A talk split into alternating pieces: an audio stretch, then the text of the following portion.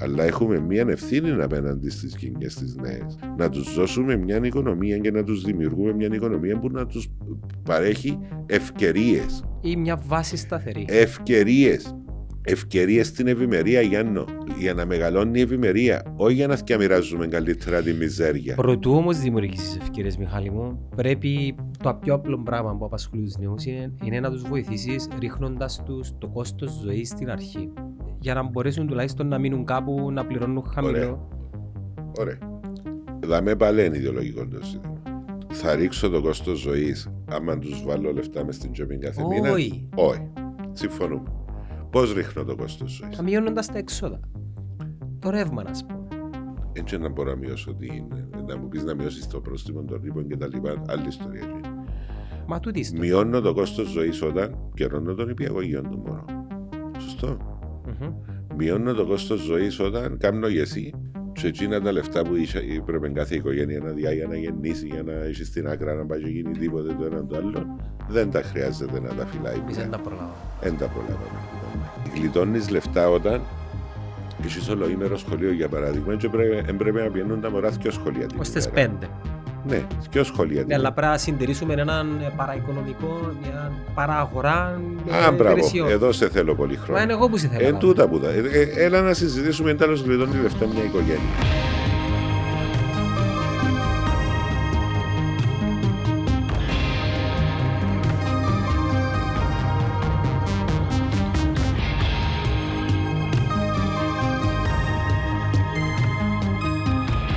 Πότε είναι εκλογές στο Συναγερμό? 6 του Μάη. Και οι προσδοκίες ποιες είναι? Είσαι φαβορήν, είσαι outsider, έχεις ομάδα πίσω σου, κάνεις δημοσκοπήσεις. Έχουμε αντέρπη. Αντέρπη. Ναι. Και οι αθυποψήφοι για τη θέση του αντιπροέδρου είναι? Ο Ευθύμιος Δίπλαρος και ο Ζωτήρης Σαμψών. Δίπλαρος και Σαμψών. Ωραία. Άρα ιδεολογικά βάλω τους ποτσί δεξιά μερκάν της πτέρυγας του Συναγερμού. Εσύ που με βάλεις. Με εκείνα από θυκιάβας άκουσα και είδα, είσαι συγκλίνεις προς την αριστερή πλευρά του Συναγερμού.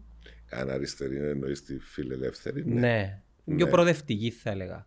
Ισχύει το? Η προοδευτικότητα στην δεξιά έχει διαφορά με την προοδευτικότητα στην αριστερά. Ναι. Ο Συναγερμικός είναι δεξιόν κομμά. Είναι δεξιόν κομμά. Εκφράζει από τη λαϊκή δεξιά μέχρι τη φιλελεύθερη δεξιά. Εγώ ανήκω στην φιλελεύθερη δεξιά, χωρίς να παραγνωρίζεις, δεν μπορείς να παραγνωρίζεις τις έννοιες, τις αγωνίες όλων των οποίων στέγασες. Είπα μου ότι είσαι ιδεολόγος. Ναι. Τι σημαίνει το πράγμα? Ότι πιστεύεις σε πράγματα. Ότι τούτο που προτείνεις έχει μια αξιακή ιδεολογική βάση. Το οποίο ισχύει για οτιδήποτε. Αν εσύ θεωρείς ότι θέλεις να περνάς καλά τη ζωή σου, αλλά να μην ενοχλείς κανένα δίπλα σου, τούτο είναι η ιδεολογική βάση. Τούτο είναι η βασική φιλελεύθερη ιδεολογική βάση. Ο φιλελευθερισμός πιστεύει στο άτομο. Και πιστεύει στην απόλυτη ελευθερία ενός ατόμου, μέχρι το σημείο που κάνει ζημιά στην ελευθερία ενός άλλου ατόμου. Πιστεύεις ότι ο άνθρωπος μπορεί να αλλάξει ιδεολογική? Βεβαίως. Και οι εμπειρίες της ζωής. Τι κάθε εμπειρίες, Μιχάλη μου? Φρέντες προς το σκέτος. Εντάξει. 3 Κυριακό μου. Έφτασε. Εγώ, όχι ρε, πόσους κάνεις. Τώρα μιλούμε ή δεν μιλούμε? Μιλούμε, είναι podcast, είναι ελεύθερο, freestyle. Ξανακάμες podcast, ναι. Ναι, δεν ήμασταν τόσο ελεύθεροι, αρέσκει με τον τόσο τρόπος. Με τον Χριστόφορον ήσουν. Όχι τόσο ελεύθεροι στη διαδικασία, στην κουβέντα πάντα είμαι ελεύθερος. Ναι, ναι. Και στην τηλεόραση είμαι ελεύθερος. Λοιπόν, λέγαμε, ναι, είχα ρωτήσει κατά πόσο ένας άνθρωπος μπορεί να αλλάξει ιδεολογικά. Βεβαίως. Θα με αλλάσουν θρησκείες οι άνθρωποι, μπορούν να αλλάξουν ιδεολογικό ρεύμα. Αλλάζουν θρησκείες, ναι. Ισχύει. Το θέμα δεν είναι. Το θέμα το πιο σοβαρό είναι ότι κάποια στιγμή έγινε μια ολόκληρη ιστορία, ειδικά μετά το 1989, για να πιστεί ο κόσμος ότι δεν υπάρχουν πλέον ιδεολογίες. Εσύ τι πιστεύεις? Πάντα υπάρχουν ιδεολογίες. Και τούτη η προσπάθεια είναι από τη δική μας την πλευρά που έγινε, που ήταν η νικήτρια του ψυχρού πολέμου μεταξύ Δύσης Ανατολής, στο τείχος του Βερολίνου και ούτω καθεξής. Όταν κερδίσαμε τον ιδεολογικό πόλεμο, είπε ο Φουκουγιάμα, ο φιλόσοφος, ο Ιάπωνας, ότι είναι το τέλος της ιστορίας και το τέλος των ιδεολογικών. Έγινε σημαία τούτο το πράγμα. Και η δεξιά στην Ευρώπη ολόκληρη για να μεγαλώσει αποφάσισε ότι δεν είναι πλέον δεξιά και είμαστε ένας μεσαίος χώρος. Και από τότε έχασε την ταυτότητα της. Αρκετά κόμματα δεξιά που ενίκησαν τον πόλεμο των ιδεολογικών τότε έχουν διαλυθεί, αλλά στέκουν και προσπαθούν να ανασυγκροτηθούν. Έναν από αυτά που στέκει και προσπαθεί να ανασυγκροτηθεί είναι ο Δημοκρατικός Συναγερμός. Η ανασυγκρότηση αναφέρεσαι κυρίως και στο... Στην ιδεολογική και την αξιακή καταρχήν. Και μετά είναι τα οργανωτικά και ο κόσμος. Εάν δεν υπάρχει ένα πρόβλημα στον κόσμο σήμερα και μπορούν να το σκεφτούν πολλά οι νέοι άνθρωποι. Δεν είναι ξεκάθαρο για ποιον πράγμα να αγωνιζόμαστε. Δηλαδή, φκαινούν οι πολιτικοί και μιλούν τους. Λένε το έναν, το άλλον έκαμε ο ένας λάθος, ο άλλος λάθος. Σπάνια ακούς κάποιον πολιτικό πλέον να λέει: «Κύριοι, έχω τούτον το όραμα για τούτον τη χώρα, και λέτε μαζί μου από πίσω». Δύσκολο να.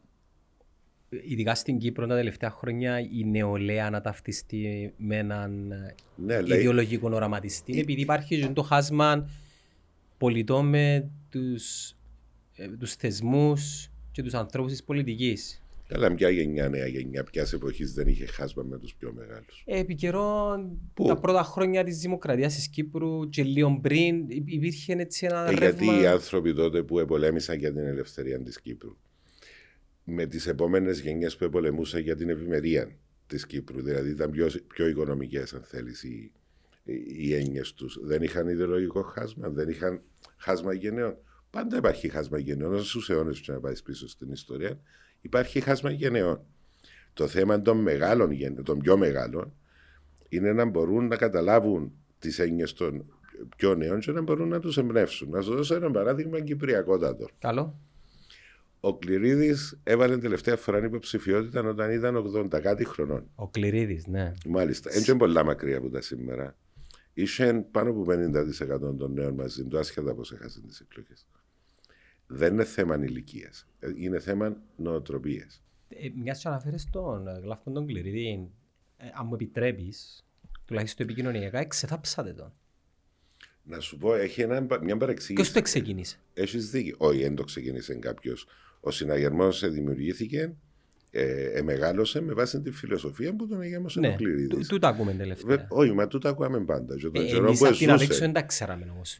Εντάξει, τώρα επειδή περνούμε μια ψευδοκρίση ταυτότητας, διότι δεν υποστηρίζουμε την ταυτότητα μας, αναγκάζεσαι να πάει πίσω για να ξαναβρεις από πού προέρχεσαι. Γιατί πάμε στον Γλαύκο τον Κληρίδη? Διότι είναι ο εμπνευστής. Διότι η φιλοσοφία του είναι παράδειγμα. Διότι είναι αναγνωρισμένος από την κοινωνία όλοι. Ακόμα και οι μικροί που έντονε, ένας 20 σήμερα 25. Αντιλαμβάνεται ότι κάτι καλό ήταν. Το θέμα το κρίσιμο, και ξέρεις Γιάννο, εγώ είμαι και, του Ινστιτούτου Γλαύκος Κληρίδης. Είναι αν θα γίνει ο Κληρίδης το ΤΕΜ, μια εικόνα, ένα ανάγαλμα για να τον προσκυνούμε, ή αν πράγματι θα κατανοήσουμε για να υποστηρίξουμε τα πράγματα τα οποία πρέπει να κάνουμε. Τι ισχύει στο συναγερμό? Θεωρώ ότι ο συναγερμός για να έχει μέλλον πρέπει να επαναφέρει την κληριδική φιλοσοφία από τη μια και τις κληριδικές αρχές και αξίες από την άλλη. Όταν λες επαναφέρει, δηλαδή χάθηκε? Όχι, αλλά έφυγαν από το προσκήνιο. Πότε γίνεται τούτο, ας πούμε? Όταν έχεις πολιτικές οι οποίες δεν εξηγείς πώς στηρίζονται στον θεμελιών των αρχών και των αξιών σου. Γιατί θυμηθήκαμε και όταν δίνεις, να σου πω με φάση εμένα, και όταν δίνεις αφορμές για να θεωρηθεί ο συναγερμός αντί έναν κόμμα αρχών και αξιών, έναν κόμμα εξυπηρέτησης συμφερόντων είτε οικονομικών είτε πελατειακών. Πελατειακά είναι τα λουσφέθηκια, τα οικονομικά είναι εύκολα να εξηγείς. Γιατί θυμηθήκαμε τώρα όμως το Γλαύκο τον Κληρίδη? Θυμηθήκαμε τις αρχές και τις αξίες του συναγερμού εν διαφορετικών, εν τούτη αφορμή που φέρνει τον Κληρίδη ξανά στο προσκήνιο. Αλλά για μας τους συναγερμικούς δεν ήταν ποτέ, δεν τον εξεχάσαμε ποτέ τον Γλαύκο τον Κληρίδη. Όταν νιώθεις όμως ότι περνάς μια κρίση, πάντα επιστρέφεις εκεί από όπου ξεκίνησες. Και εκεί από όπου ξεκίνησαμε είναι ο Γλαύκος ο Κληρίδης. Ισχύει η εντύπωση που μου δίνεται ότι στο Δημοκρατικό Συναγερμό υπάρχει ένας μεγαλύτερος ιδεολογικός χάρτης που εκείνον που οι απ' την απ' έξω επίστευαν? Εξαρτάται ποια είναι η απ' έξω. Εμείς πού είμαστε συναγερμοί, ας πούμε? Εντάξει, ο συναγερμός έχει κερδίσει κάτι το οποίο ταυτόχρονα αποτελεί και ένα πρόβλημα. Το ότι δεν υπάρχει αξιόπιστη αντιπολίτευση στην Κύπρο έκαμε τον συναγερμό των εγγυητή της σταθερότητας στο μυαλό του κάθε Κύπριου, ό,τι κόμμα και αν ψηφίσει. Ο συναγερμός θεωρείται ότι μπορεί να κάνουν λάθη, μπορεί να έχουν και κακές συμπεριφορές καμιά φορά αντούτη συναγερμική, αλλά κάτι ξέρουν για να κρατούν τη χώρα όρθια. Να σου δώσω ένα πρόσφατο παράδειγμα. Έχει 2 μήνες έχουμε μια νέα κυβέρνηση, η οποία στηρίζεται από 3-4 κόμματα που δεν είναι ο συναγερμός. Αν εξαιρέσουμε την ημέρα που σχηματίστηκε η κυβέρνηση και γίνανε το Υπουργικό Συμβούλιο, οι Υπουργοί, όλες οι υπόλοιπες ημέρες, εδώ και 2 μήνες, το θέμα της συζήτησης καθημερινά στην επικαιρότητα είναι ο συναγερμός που έχασε τις εκλογές. Γιατί?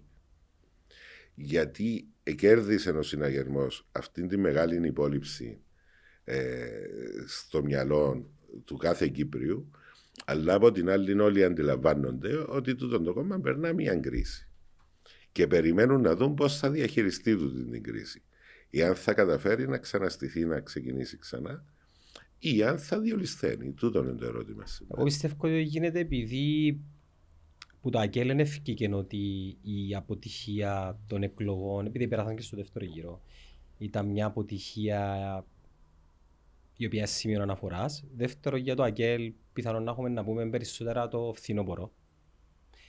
Και επίσης τα πράγματα που είδαμε κατά τη διάρκεια των προεδρικών εκλογών ήταν πιο ενδιαφέροντα στο συναγερμό. Ναι, βεβαίως ήταν και πρωτόγνωρα για μας. Δηλαδή, και για το συναγερμό ήταν πρωτόγνωρα.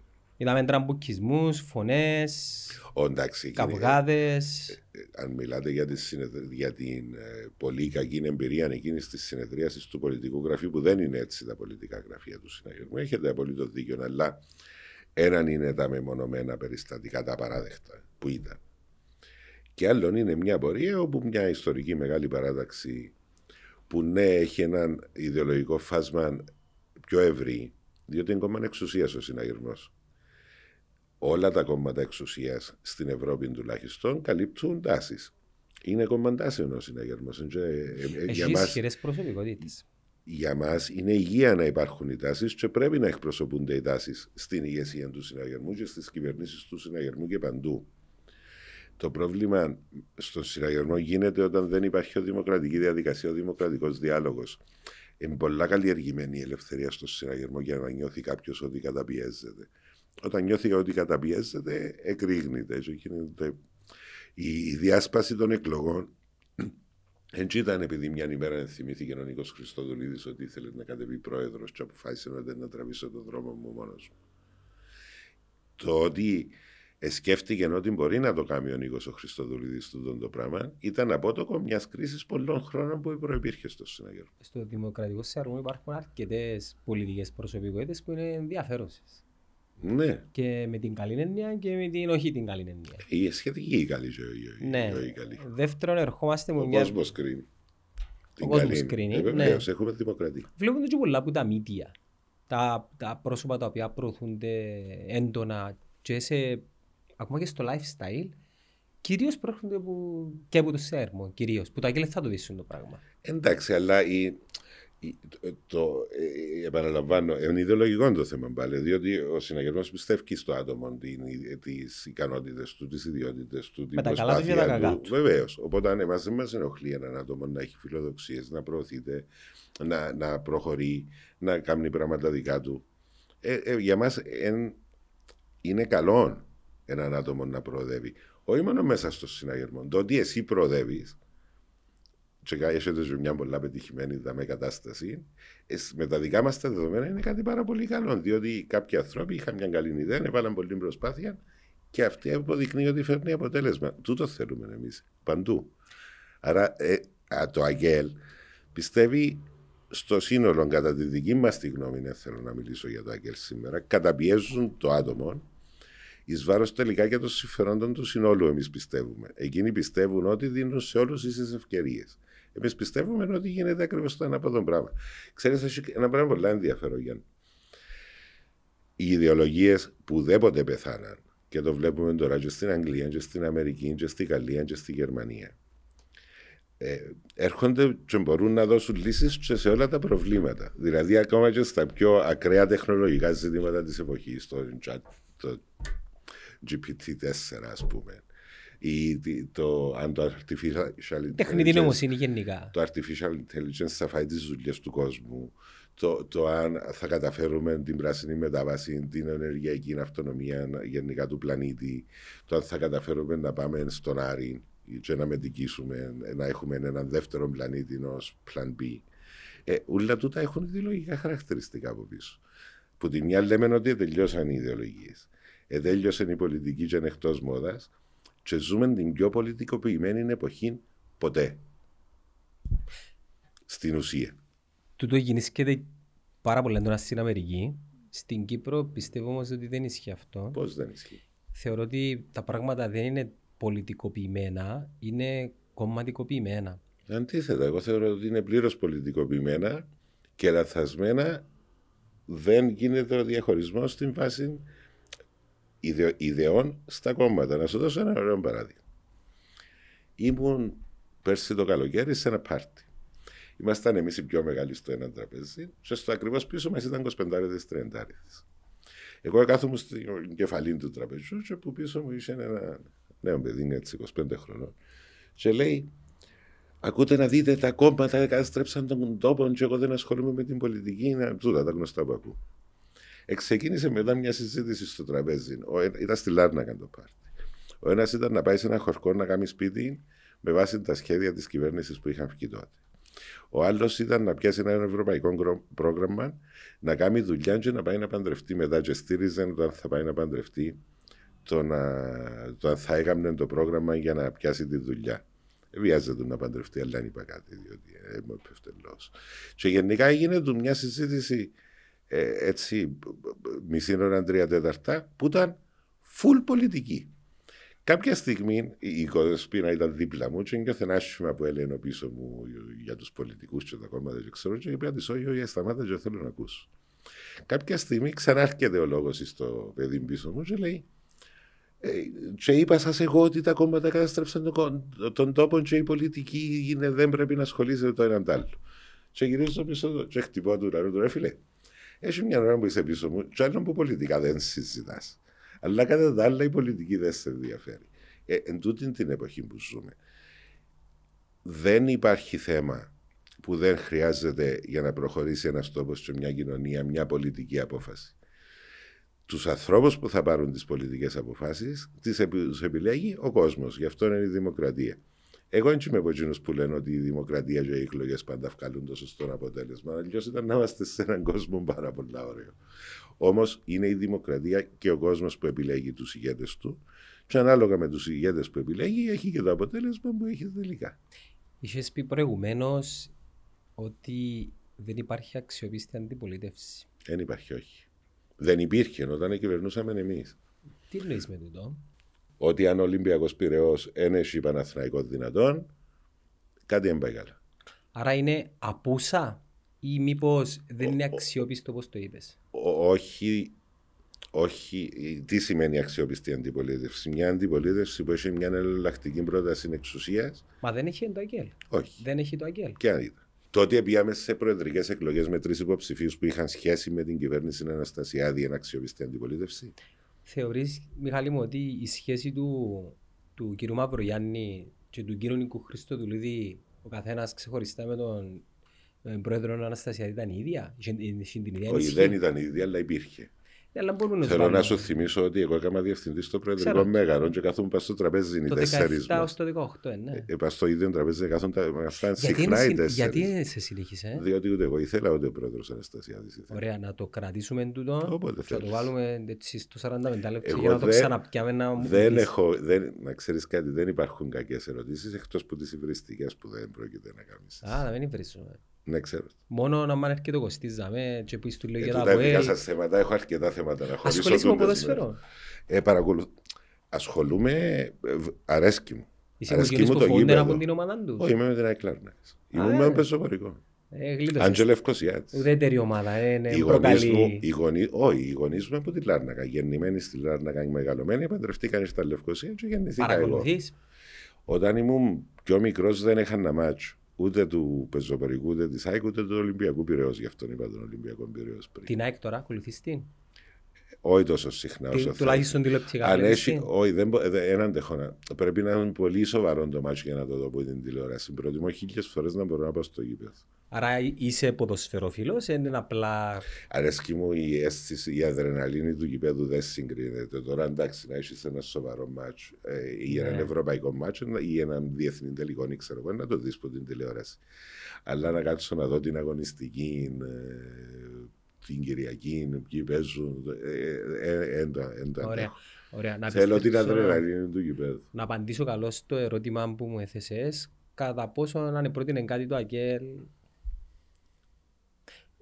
Το θέμα των διαβατηρίων. Η θέση του είναι αρκετά έντονη. Είναι εναλλακτική πρόταση εξουσίας του. Μα δεν μπορούσε το ΑΚΕΛ να. Μα τι ήταν τα διαβατήρια, περίμενε ένα λεπτό. Τα διαβατήρια, το πρόγραμμα των πολιτογραφήσεων. Όχι, νομίζω το ΑΚΕΛ δεν έχει πρόβλημα με το πρόγραμμα πολιτογραφήσεων, αλλά με το μετά. Το πώς εμείς το αξιοποιήσαμε. Ναι. Ότι δεν ήταν. Μα έτσι άμε που γίνανε τα λάθη.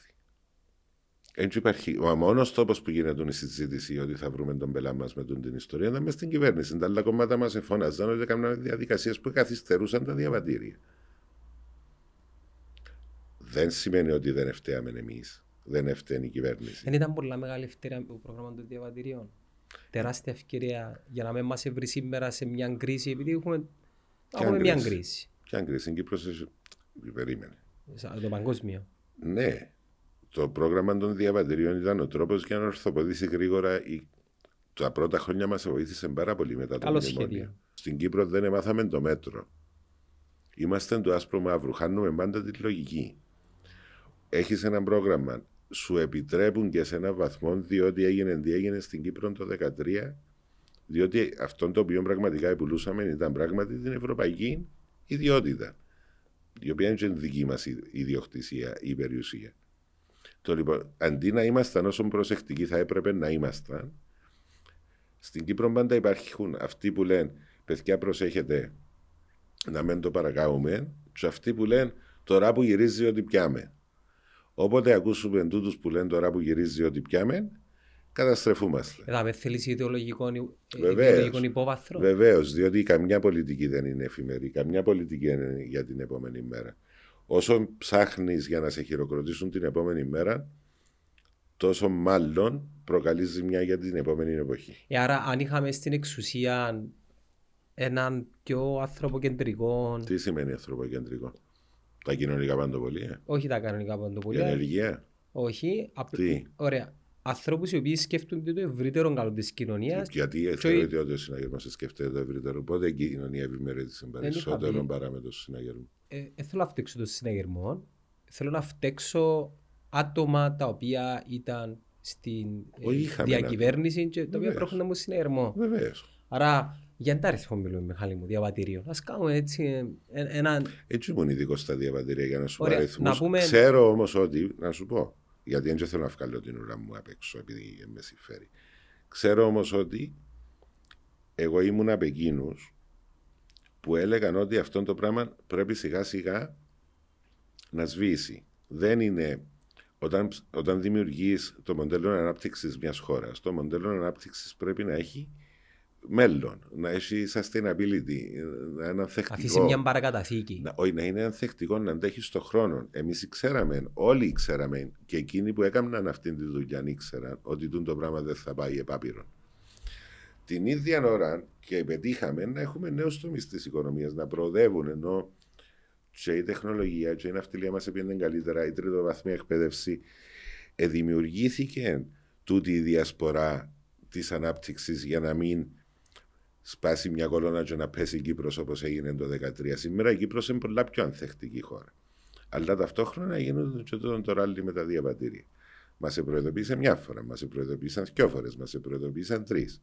Αντί να μαζευτούμε, ήρθαν και το καμάστε που πάνω. Ωραία, η ερωτήση μου τότε είναι. Μάλλον θα την κάνω την ερώτηση. Θέλω να μείνω στα διαβατήρια και να ξαναρωτήσω για τη μεγάλη ευκαιρία την οποία χάσαμε. Ποια είναι η μεγάλη ευκαιρία που χάσαμε? Η μεγάλη ευκαιρία είναι, ας θεωρήσουμε, ήρθα 1 δισεκατομμύριο ευρώ που τα διαβατήρια, που πρόγραμμα διαβατήριο. Λέμε τώρα ένα αριθμό. Ναι. Κοινό των 1 δισεκατομμύριο, πρώτον, διοχετεύτηκε σε συγκεκριμένες τσέπες. Ναι, μεν έπιασαν τσοπουλία κάποιοι οι οποίοι βοηθήσαν για να γίνει αποπεράτωση της πώλησης του διαβατηρίου. Βλέπετε αμερίσματα, κατασκευαστικός τομέας, δουλεύει και ο σιδεράς, και ο καλουπτσής και όλοι. Απαντάς εσύ για μένα. Ωραία, ωραία. Ωστόσο, ο καλουπτσής ή ο σιδεράς πληρώνεται 30 ευρώ τετραγωνικό, και πληρώνεται 80 και είχε δουλειά. Με την πάροδο των χρόνων και του σύντομου χρονικού διαστήματος, όταν πουλούσαμε τζάλα διαβατηριά, ο σιδεράς εξακολουθούσε να πιάνει 30 ευρώ τετραγωνικό, αλλά ο μεγαλοεπιχειρηματίας, ο οποίος πουλούσε διαμερίσματα, φαντάσματα, αύξανε τα έσοδα του. Γιάννη μου, έκανες δύο συζητήσεις διαφορετικές. Να σου πω και το δεύτερο. Πέβες. Και το δεύτερο είναι τι μας έμεινε πέραν που πύργουν και διαβατήρια σαν παρακαταθήκη για τις επόμενες γενιές. Okay. Με το δεύτερο πρόλαβες. Είναι δύο διαφορετικές συζητήσεις. Όταν μια χώρα αναπτύσσεται, κάποιοι είναι επιχειρηματίες, κάποιοι εργαζόνται. Το θέμα είναι το στοίχημα μιας χώρας. Είναι να πηγαίνουν όλοι καλύτερα.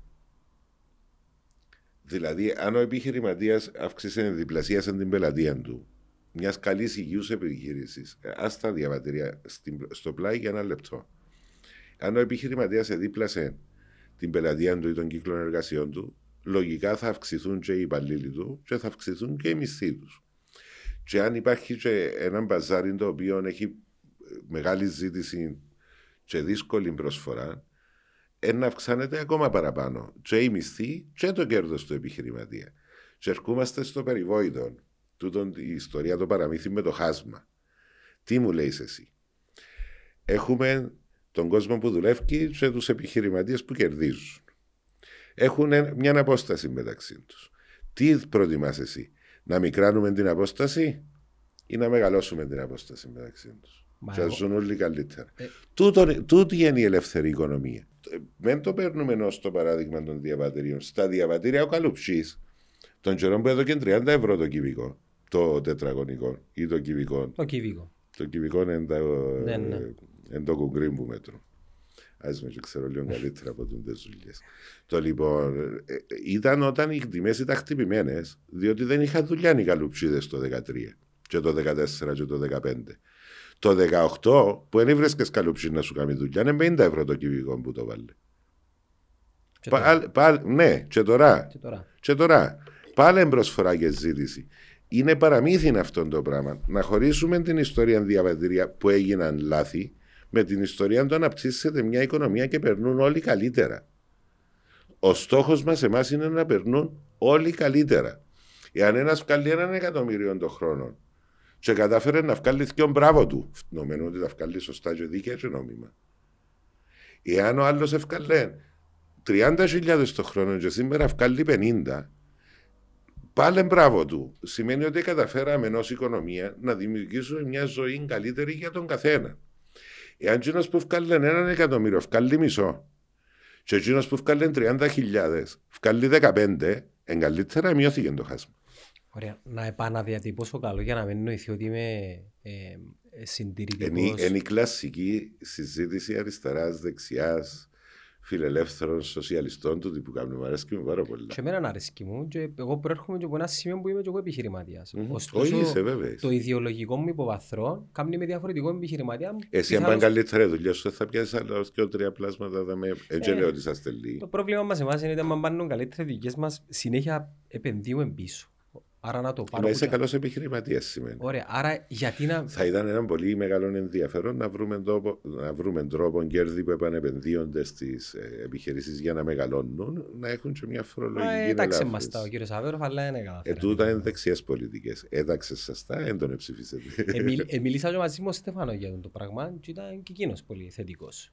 Ναι, αλλά η κυβερνητική εμπειρία και η βουλευτική η εμπειρία στη Βουλή που τις θέσεις που παίρνει το ΑΚΕΛ σε τούτα τα πράγματα μάλλον λένε το αντίθετο. Βασικά να σου το πω καλύτερα. Όλα τα πλάνα των υποψηφίων ήταν καλά για μένα. Συμφωνούσαμε όλους. Το θέμα δεν ήταν το πλάνο. Το θέμα είναι. Είναι η ικανότητά σου και η θέληση σου να τα κάνεις. Και κατά πόσο να τα κάνεις. Ναι, βέβαια. Δηλαδή, αν πιάνεις όλα τα πλάνα των υποψηφίων προέδρων και βάλεις τα.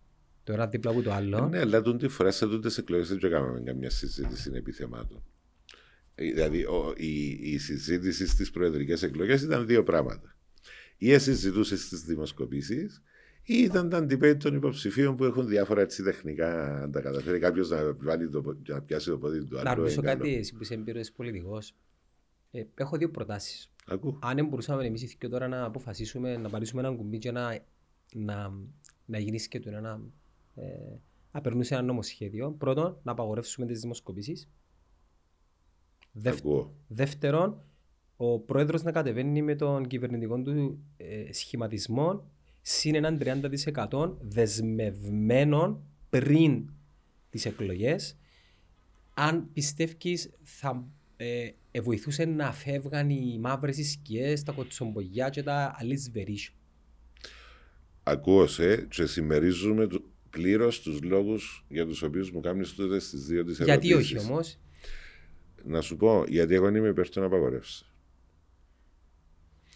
Εγώ προτιμώ. Τι καλό μας δίνεις οι δημοσκοπήσεις. Τίποτε. Γιατί να τις έχουμε. Εντάξει, άμα κάνεις εκλογές. Διότι εγώ είμαι έτσι από την άλλη πλευρά. Ναι. Είπε από τους ανθρώπους που σχεδιάσανε κάμαν προεκλογικές εκστρατείες. Ενώ την τελευταία εβδομάδα γιατί απαγορεύονται οι δημοσκοπήσεις.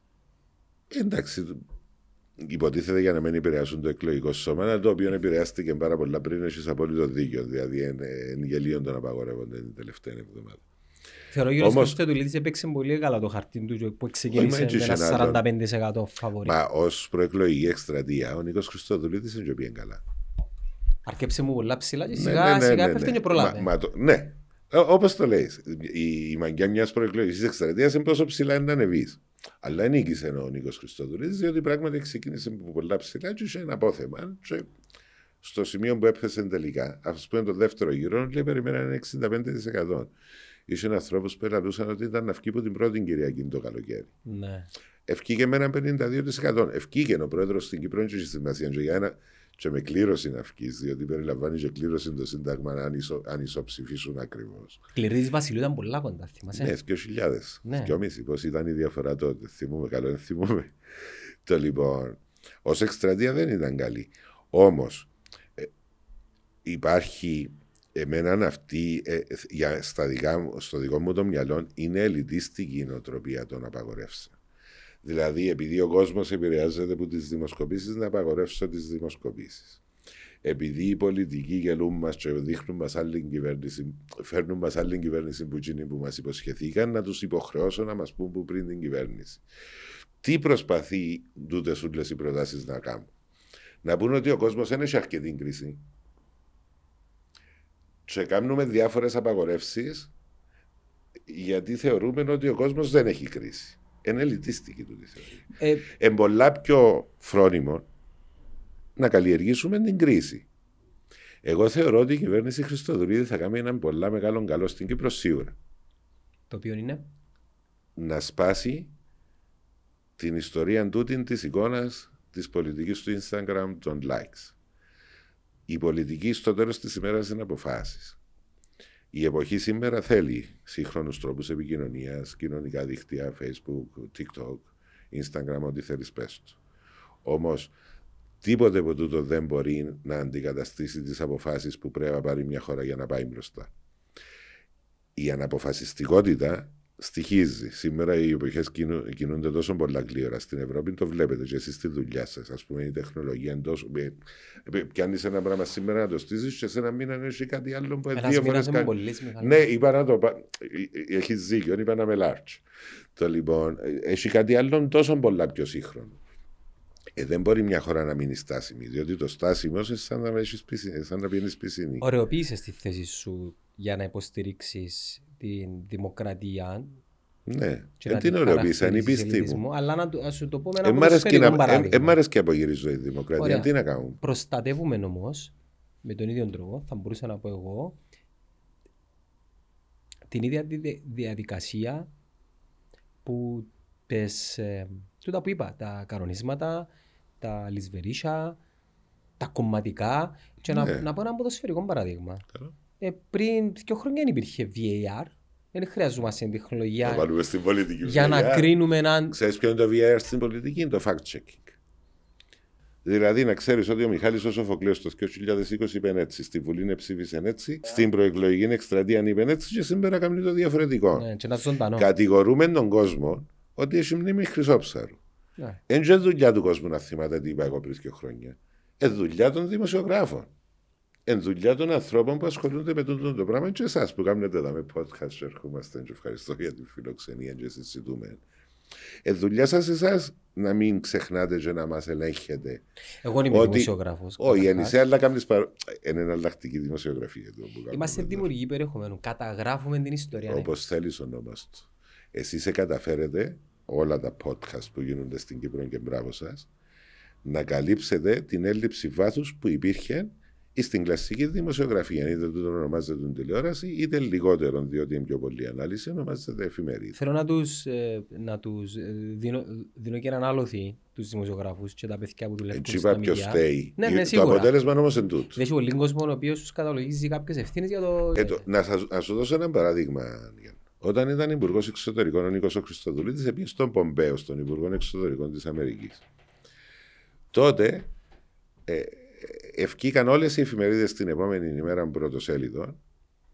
Πρώτη φορά έγινε δεκτός ο Υπουργός Εξωτερικών της Κύπρου από τον Υπουργό Εξωτερικών της Αμερικής στο State Department, μπλα μπλα μπλα, πρωτοσέλιδα. Και όποιος είχε την παραμικρή, αν θέλεις, μνήμη του τι έγινε στην Κύπρο, πρέπει να ήταν ο 10ος που έγινε δεκτός με τον ίδιο τρόπο στο State Department της Αμερικής. Όμως κάποιος είπε την προηγούμενη ημέρα ότι μα είναι η πρώτη φορά που έγινε δεκτός, και ευκήκαν όλες οι εφημερίδες πρωτοσέλιδο. Δεν γίνεται να έχεις. Η τέταρτη εξουσία είναι τέταρτη εξουσία. Ελέγχει. Και η Βουλή ελέγχει. Δεν ελέγχεται όμως. Ελέγχεται από τον κόσμο. Ναι, αλλά στο τέλος πάντα είναι ο κόσμος που ελέγχει. Εκείνο που θέλω να πω ότι είναι πιο εύκολο για μας, χωρίς περιορισμούς, χωρίς κάποιον. Εσείς έχετε τον χρόνο. Και το ελεύθερο. Ναι. Δεν έχει κάποιον να μας πει. Καλά, κάπου αλλού έχει κάποιον να πει, γιατί με ρώτησες έτσι. Στα μίντια, αφού ξέρουμε τα. Να λέμε πελάρες. Ναι, αλλά δικούν τους εαυτούς τους στο τέλος της ημέρας. Εντάξει, εννοείς δική τους επιλογή, ναι. Αν με θέλουν να φύγουν, να έχουν επιλογές. Ναι, γιατί αν υπάρχουν εκπομπές στα μίντια, οι οποίες νιώθεις ότι ο δημοσιογράφος.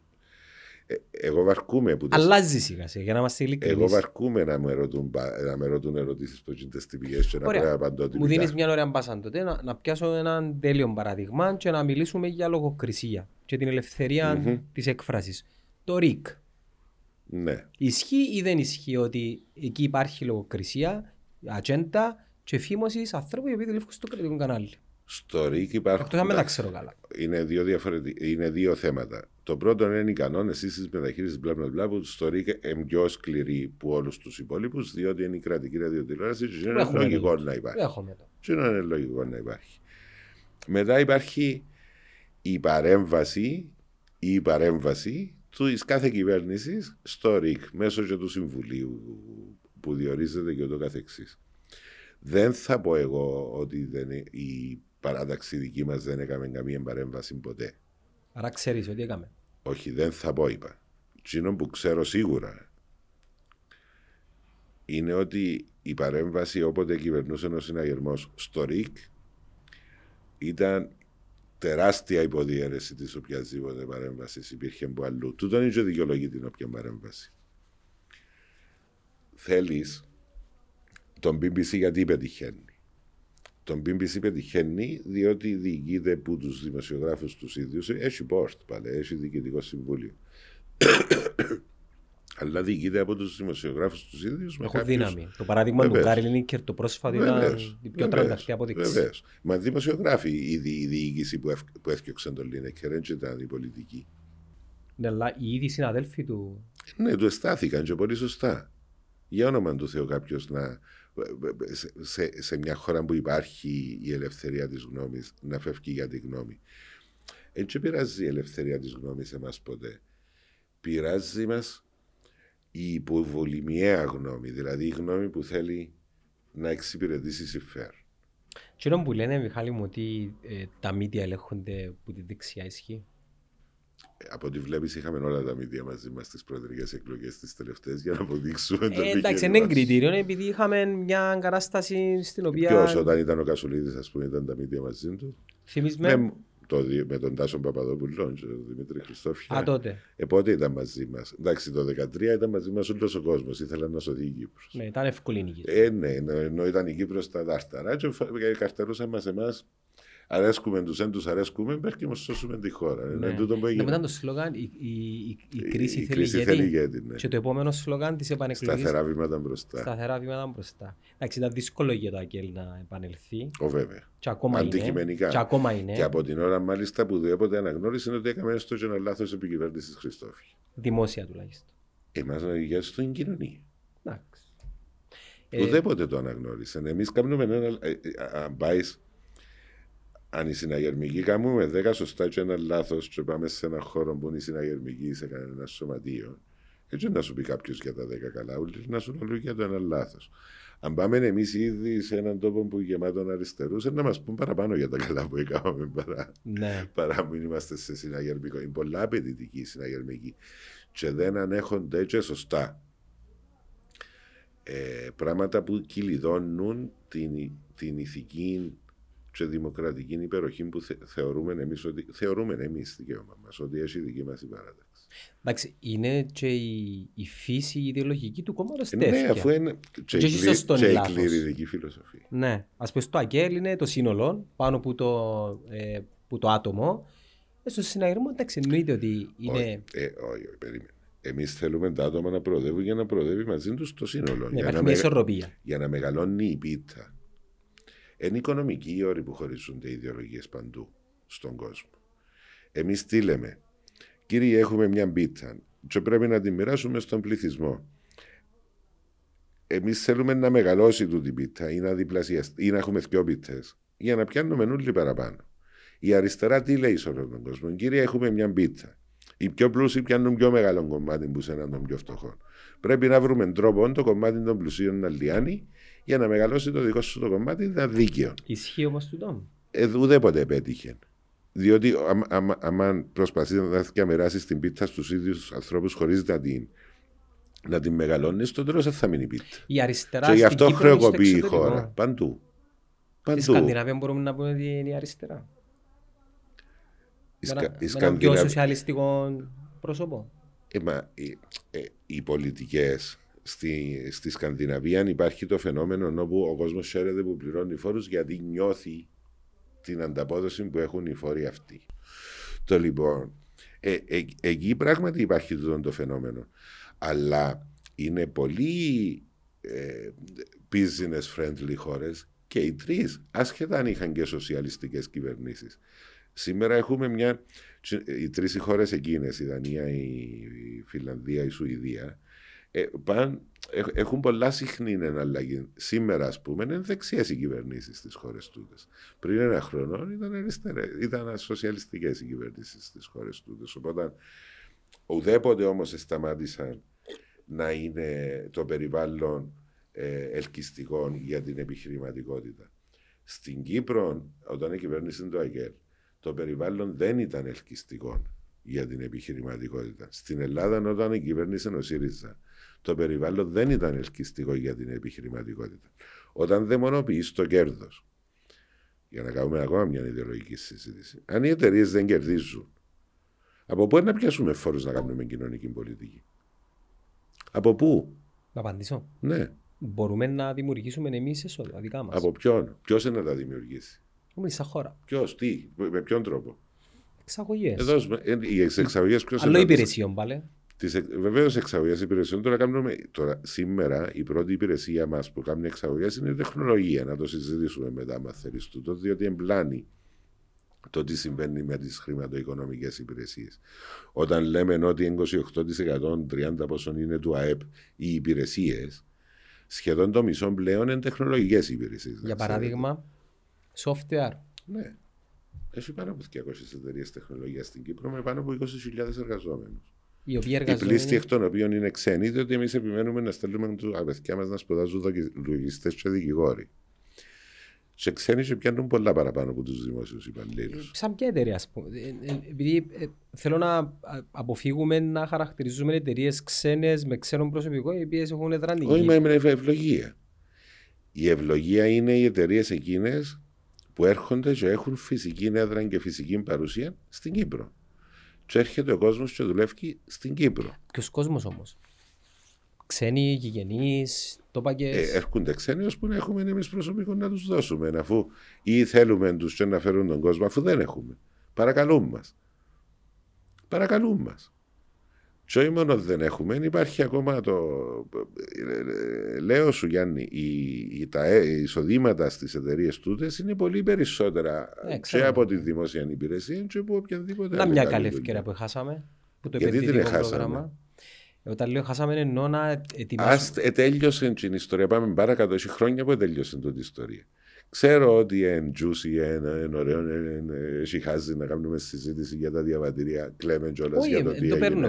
Αλλά έχει χρόνια που έφυγε η Κύπρος που τούν το πράγμα. Ούτε στο εξωτερικό συζητείται το πράγμα. Τέλειωσε, πάμε παρακάτω. Στο εξωτερικό δεν συζητείται, Μιχάλη μου, αλλά σίγουρα συζητείται το κακό όνομα της Κύπρου. Δεν έχει κακό όνομα η Κύπρος πλέον ως χώρος που το κράτος βοηθά αυτές τις καταστάσεις. Εάν θα μου πείτε για την ιστορία με τους Αμερικάνους τώρα, κάποια δικηγορικά γραφεία, δεν ξέρω, κάτι ελπούζω. Δεν υπάρχουν μα λογική σκέψη, είναι προσπάθα βάλω. Δεν αφορά την χώρα. Το άτομο. Ναι, εκείνες οι περιπτώσεις δεν αφορούν την χώρα. Δεν έκαμε facilitate η χώρα να γίνει οτιδήποτε. Ελέγχονται άτομα συγκεκριμένα που πρόσφεραν υπηρεσίες, κατά πόσον εβοήθησαν άλλα άτομα οπουδήποτε στον κόσμο να αποφύγουν κυρώσεις. Αυτό είναι το θέμα. Δεν έχει να κάνει η Κυπριακή Δημοκρατία με αυτό το πράγμα. Έχουν να κάνουν άτομα που σχετίζονται με άτομα που ήταν κάτω από κυρώσεις. Να χωρίσουμε τα δύο πράγματα. Πρέπει να μάθουμε την πραγματική διάσταση του κάθε θέματος. Τότε, ας πούμε, ήρθε η Ευρώπη και προειδοποίησε μας για τα διαβατήρια. Και εμείς, αντί να τους πούμε, εντάξει, ρε παιδιά, λέτε κάτω να δούμε, να κάνουμε να διορθώσουμε το πράγμα, είπαμε τους εμπελάρες που λαλείτε. Και βάλετε τα με την Κύπρο, αντί να τα βάλετε με τον Λουξεμβούργο, την Μάλτα, τον έναν, τον άλλον, τούτα τις εξεπράδες που λαλούμε καμιά φορά. Και ήρθαν και δείξαν μας. Ίνταλος γίνεται τούτη δουλειά. Εν άλλον τούτον, τότε είχαμε να κάνουμε με τη χώρα, με την Κυπριακή Δημοκρατία. Σήμερα δεν έχουμε να κάνουμε με την Κυπριακή Δημοκρατία. Εσυμμορφώθηκε η Κύπρος με όλα αυτά τα πράγματα και από την ώρα που ευτυχώς δεν ακούσαμε εκείνους όλους τους λαϊκιστές όταν έγινε η εισβολή της Ρωσίας στην Ουκρανία. Και πήγαμε μαζί με την οικογένεια μας στην Ευρώπη και ακολουθήσαμε τους και με τις κυρώσεις και με το ένα και με το άλλο. Δείτε τις εκθέσεις των οργανισμών για το ξέπλυμα βρώμικου χρήματος, των έλεγχων, την Κεντρική Τράπεζα, την Ευρωπαϊκή Κεντρική Τράπεζα. Σε όλα η Κύπρος είναι τρομερά ψηλά αυτή τη στιγμή. Η χώρα μας έλυσε αυτό το πρόβλημα. Εάν κάποιος σκοτώσει στον δρόμο, ρε παιδί μου, έτσι φταίει η χώρα. Χωρίς να λέω ότι κάποιος σκότωσε. Κατάλαβα. Ο σκοπός μου ήταν να σκαλίσω και να. Όχι, απλά λέω ότι πρέπει κάποια στιγμή να πηγαίνουμε παρακάτω. Έγινε. Εκάμαμε λάθος με τα διαβατήρια. Το επληρώσαμε. Τελειώσαμε. Πάμε παρακάτω. Ωραία. Η ερώτηση μου τότε είναι: μυαλόν εβάλαμε? Ελπίζω ναι. Αν και δεν είμαι σίγουρος. Είναι πάντα τούτο που σου είπα πριν, Γιάννο. Να είμαστε σοβαροί απέναντι στη χώρα και το μέλλον της. Ή ότι αρπάξουμε την ώρα που γυρίζει. Ώσπου λειτουργούμε με το ότι αρπάξουμε την ώρα που γυρίζει, πάντα να τρώμε τον μπάτσον ενώ γυρίζει. Είμαστε λίγο του σήμερα εμείς. Βέβαια, 100%. Μα τούτα που πληρώνω. Το 2013 τι πληρώσαμε, δηλαδή. Τι πληρώσαμε το 2013, νομίζετε? Ένα ακούγατε τη συζήτηση στο Ευρωκοινοβούλιο που λένε θα μείνει η Κύπρος πλυντήριον των ρωσικών χρημάτων. Ακούσαμε τα, διαβάσαμε τα. Πόσον καιρό μας τα ελαλούσαν. Παρακαλούσαν μας να πάμε με την Πορτογαλία και την Ισπανία να κάνουμε μνημόνιο. Ένα χρόνο πριν θα επερνούσαμε την κρίση με το επιχειρηματικό δαιμόνιο του Κύπριου. Για να μην λέμε μόνο τα κακά μας. Θα έλεγα την εργατικότητα. Το επιχειρηματικό δαιμόνιο. Στην Κύπρο, βεβαίως 100%. Είμαστε ευέλικτη οικονομία και έχουμε ανθρώπους με πολύ μυαλό και θέληση να προοδεύσουν. Η Κύπρος δεν ήταν ποτέ αυτάρκης. Τι ήταν το καράβι της Κερίνιας, δηλαδή? Έκαμε ένα εμπόριο κρασιά τότε. Ναι. Πάντα έπιαναμε και στέλναμε πράγματα στον έξω κόσμο από τότε που υπάρχει η Κύπρος. Ουδέποτε μπορούσαμε να ζήσουμε με ό,τι έχουμε εμείς μόνοι μας. Ο Κύπριος είναι έμπορας.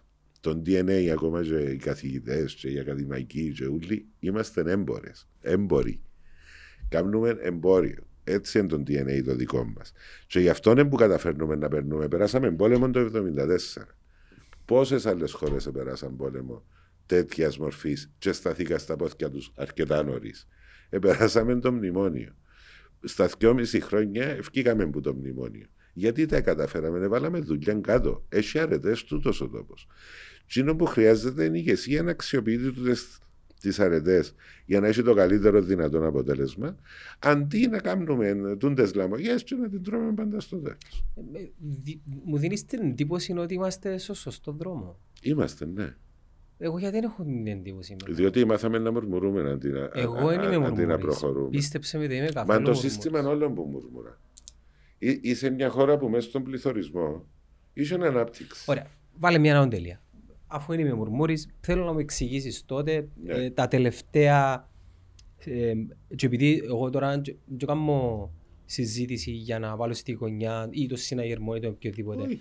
Ο συναγερμός έχασε και εκλογές τώρα. Έχω ένα συμπατριώτη μου και μιλούμε και χώρα. Ναι, άστα τα κομμάτια. Διορισμός ανθρώπου με αμφιβόλου ποιότητας βιογραφικό. Είναι η φύση του συστήματος, το πώς εμάθαμε να προωθούμε άτομα, δηλαδή τα κατάλοιπα που λέγαμε προηγουμένως, τα οποία έρχονται να μας. Καλά, περίμενα να σου κάνω εγώ μια ερώτηση. Καλό. Πριν 10 χρόνια τούτα ήταν θέματα. Συγγνώμη. Ισχύουν. Είμαστε συμπατριώτες τώρα. Μάχομαστε να βρούμε. Η Κύπρος προχωρά. Η Κύπρος προχωρά. Και ο κόσμος προχωρά. Και πρέπει να δούμε πώς μπορούμε να προχωρούμε καλύτερα. Πάντα υπάρχουν αστοχίες, δεν θέλω να δικαιολογήσω. Πάντα υπάρχουν αστοχίες. Όταν οι αστοχίες γίνονται ζητήματα, δεν θα ξαναγίνουν. Εγώ θεωρώ ότι σήμερα έχουμε μια πολύ καλύτερη χώρα που γίνει που είχαμε πριν 5 χρόνια, πριν 10 χρόνια, πριν 20 χρόνια. Βοήθησε μας η Ευρώπη, βοήθησαν μας οι δύσκολες καταστάσεις που περάσαμε που δικά μας φάλματα, και το 2013 για παράδειγμα. Μια συζήτηση που είχαμε πριν λίγα χρόνια, επειδή φαντάζομαι παρακολουθούμε και πιο νέοι άνθρωποι, ήταν ότι οι νέοι μας μείνουν στο εξωτερικό. Όταν λες πιο νέοι, τι πιο νέοι που μέναν, τέλος πάντων. Αν και είμαστε πολλά. Ναι, στην Κύπρο. Είσαι νέος ή είσαι μεγάλος. Σε το 77 γεννήκα. Το 72 σε πληροφορώ. Περνάς μετά. Εγώ πριν και 3 χρόνια ήμουν νέος. Τώρα είναι ο μεγάλος μας. Πώς νιώθεις όμως? Το ίδιο. Εγώ έπαθα λίγο πολλά μικρό σοκ που καμνάμε μου. Αν σου πούν κύριε. Όχι, τον κύριε συνηθίσα το. Συνηθίσα το και... Εγώ δεν το συνηθίσα. Λόγω των παιδιών μου συνηθίσα το, επειδή είναι μεγάλα τα παιδιά. Μεγάλα. Να πάει γυμνάσιο σε λίγο καιρό ο ένας. Να σου ζήσει. Πόσους έχεις? 2. Αγόρια και 2. Μια κορούα και έναν αγόρι. Εκείνο που έλεγα, τι έλεγα. Και χάσα το σύνειρμο μου. Α, ναι, το πρώτο μου σοκ έπαθα όταν συμπλήρωνα τις ηλικίες, είσαι που τότε είσαι για τις δημοσκοπήσεις. Α, αν είσαι 18-25-25. Και πήγαινα πάνω και κλείσα τα 40 και ξέρεις, έχει άλλο δυο που πάνω, ενώ που κάτω μου έχει 3. Τα 40 είναι σημείο καμπής. Τα 40 είναι... Είναι σημείο καμπής. Είναι ορόσημο. Βασικά, θερίζεις ότι έμαθες τώρα, την δεκαετία. Για μένα η καλύτερη ηλικία είναι 20-30. Oh, yeah. Δικαιώς να κάνεις λάθη. Είναι η πιο παραγωγική θεωρώ, έτσι 32-42. Ναι, για μένα έχω 2 χρόνια. Ωραία, έλεγα. Ναι, έχω την εντύπωση με τούτα που μου λες, Μιχάλη μου, ότι είσαι πολύ αισιοδόξος εκ φύσης άνθρωπος. Όχι, δεν είμαι. Θεωρώ ότι είμαι πολλά λογικός. Θέλεις να μου πεις τώρα στους διορισμούς, ακόμα και στα κόμματα. Δεν υπάρχει το πράγμα που οι νέοι πυροβολούν, κατηγορούν και απεχθάνονται ότι, θα το λέγα κομματοκρατία, αλλά μη αξιοκρατία. Ποιος κάνει τα κόμματα? Από ποιον είναι τα κόμματα? Εμένα πιάσεις πας στο κόμμα. Άσε το κόμμα. Τα παντού. Είναι η κοινωνία. Ας πω ένα παράδειγμα. Έχω ένα φίλο ο οποίος ανήκει σε ένα συγκεκριμένο ψιλοαριστερίζουν κομματικό χώρο Εγώ επειδή επιδεθήκα πολλά σήμερα στους αριστερούς, συγγνώμη που σε διακόπτω. Μα πού, πότε. Είδαμε στη συζήτηση ενώ στην αριστερή. Δεν νιώθω ότι επιτέθηκες. Όχι, ενώ επειδή εμένα μου αρέσει η ιδεολογική μπορεί συζήτηση. Μπορεί να εκλειφθεί ότι επιτέθηκες. Μ' αρέσει η ιδεολογική συζήτηση.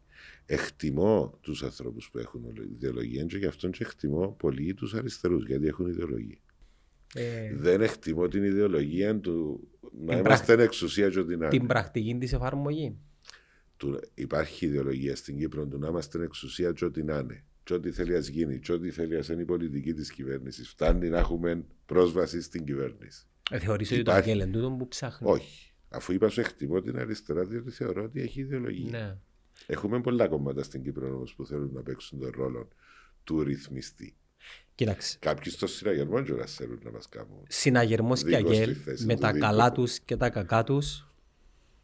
Είναι σοβαρά κομμάτια. Ναι. Έχουν πολλούς σοβαρούς ανθρώπους. Είναι και μεγάλοι οργανισμοί. Και το δείχνουν το και τα νούμερα τους, η ιστορία τους, με τα καλά τους και με τα κακά τους. Είτε συμφωνεί κάποιος, διαφωνεί. Έχει εξαιρετικούς ανθρώπους ο κάθε κομματικός χώρος.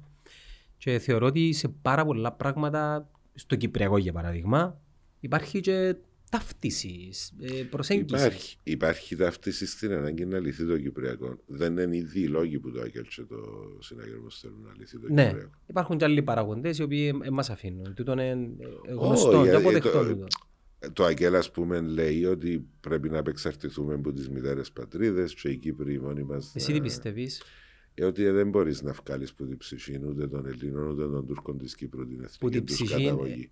Πρέπει να βρεις τον τρόπο με σεβασμό να ζήσουμε μαζί. Προσπαθήσαμε, Μιχάλη. Τότε προσπαθήσαμε. Το 60 την πρώτη φορά. Ναι. Συγγνώμη, πριν το 60. Το 55-59 προσπαθήσαμε. Εντάξει, το 55-59 άλλη ιστορία. Κάμναμε ένα αγώνα να απελευθερωθούμε τους Αγγλέζους. Μετά έκαναμε το Σύνταγμα. Μάλιστα, έτσι στα 3 χρόνια. Έπιαμε να τα αλλάξουμε λίγο μόνοι μας. Τέλος πάντων, πάμε σε τόση ανάλυση της ιστορίας. Δεν προσπαθήσαμε να τα βρούμε.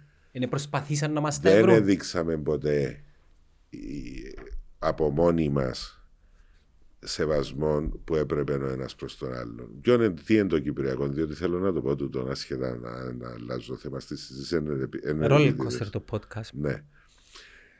Το Κυπριακό για τα διεθνή ζητήματα είναι το πιο εύκολο ζήτημα, να ξέρεις. Αν και είναι και το ιστορικά πιο μακρύ. Δηλαδή, αν πάει στα ΗΠΑ στο Συμβούλιο Ασφαλείας ή στη Ξενάγηση, λες ότι το Συμβούλιο Ασφαλείας δημιουργήθηκε τότε και το ζήτημα που το απασχολεί τα περισσότερα χρόνια είναι το Κυπριακό, να ξέρεις. Δοκίμαστε, δηλαδή, αν πάει στη Νέα Υόρκη. Το Κυπριακό δεν είναι θρησκευτική διαφορά. Όχι. Ουδέποτε τσακωθήκαμε Έλληνες. Είναι εθνική διαφορά.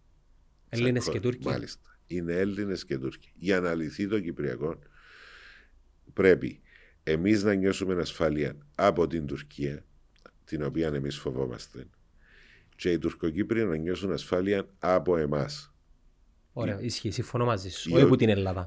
Από εμάς, τους Έλληνες της Κύπρου, οι οποίοι μας φοβούνται ότι ως πλειοψηφία θα τους κάνουμε ό,τι θέλουμε, και εμείς φοβούμαστε την Τουρκία ως μια πολύ μεγάλη χώρα που πάνω μας. Ότι όποτε θέλει θα έρχεται να μπαίνει στην Κύπρο, να κάνει πόλεμο, να προσπαθεί να μας ποδηγετήσει και ούτω καθεξής. Τούτο είναι το Κυπριακό. Ούλα τα άλλα δεν είναι λεπτομέρειες για τον πρόσφυγα, η περιουσία του. Πώς θα το λύσουμε όταν δεν πρέπει να απεξαρτηθούμε? Όταν εξασφαλίσουμε. Εγγύσεις.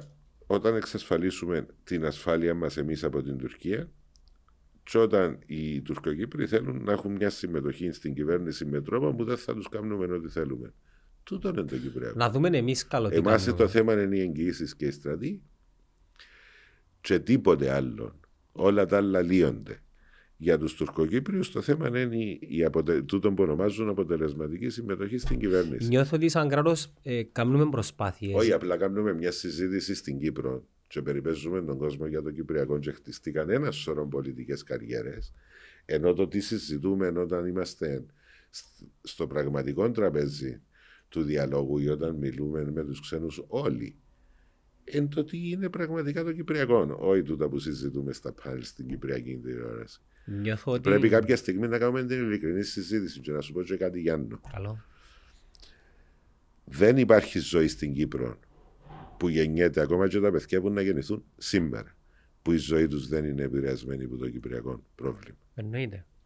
Ακόμα και αν δεν το καταλαβαίνουμε, οι φίλοι μας, οι σπουδές μας, οι συναναστροφές μας, οι κοινωνικές, τα πάντα, ο τρόπος που μας αντιμετωπίζουν οι ξένοι, ο τρόπος που είμαστε στην Ευρώπη, όλα οι δουλειές μας, οι επιχειρήσεις μας, τα ταξίδια που κάνουμε, όλα ό,τι κάνουμε κάθε μέρα είναι επηρεασμένο από το κυπριακό πρόβλημα.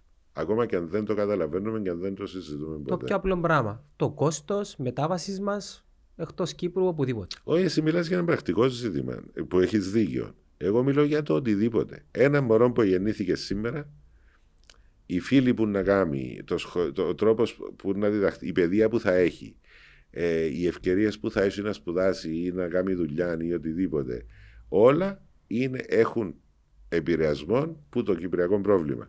Μεν πω το πόσο επηρεασμών έχει η πολιτική ζωή της Κύπρου, δηλαδή το τι ηγεσία αν έχουμε εξαιτίας του κυπριακού προβλήματος. Αν δεν είχαμε κυπριακό, θα είχαμε εντελώς άλλες ηγεσίες κομμάτων και άλλες κυβερνήσεις. Αν μου επιτρέπεις μια λύση να φτάσουμε στη λύση, είναι πρώτα εμείς να πούμε την αλήθεια. Και όταν λέω εμείς, εννοώ οι Κύπροι. Και είναι να πούν την αλήθεια στους δικούς τους και εμείς στους δικούς μας. Sorry που το διαχωρίζω, απλά για να καταλάβει ο κόσμος. Όχι, εντάξει, καταλαβαίνω τι λέεις, αλλά. Είμαι σίγουρος αν ξέρουμε ή διδασκόμαστε όλοι την αλήθεια. Αν μου πεις ότι τη δεκαετία του 1960 έγιναν πράγματα εναντίον των Τουρκοκυπρίων. Και εναντίον των Ελληνοκυπρίων, το ίδιο. Όλα αυτά ισχύουν. Όμως, εγώ έχω και μια άλλη θεωρία, που πιστεύω ότι επίσης ισχύει και πιο σημαντική. Δεν μπορούμε εμείς που μόνοι μας να λύσουμε το Κυπριακό με την Τουρκία. Όταν λες εμείς, πάντα μιλάς για Ελληνοκυπρίους. Για την Κύπρο. Τι χρειαζόμαστε. Δεν έχουμε, ούτε με την Ελλάδα μπορούμε να λύσουμε το πρόβλημα με την Τουρκία. Διότι δεν έχουμε διαπραγματευτική ισχύ.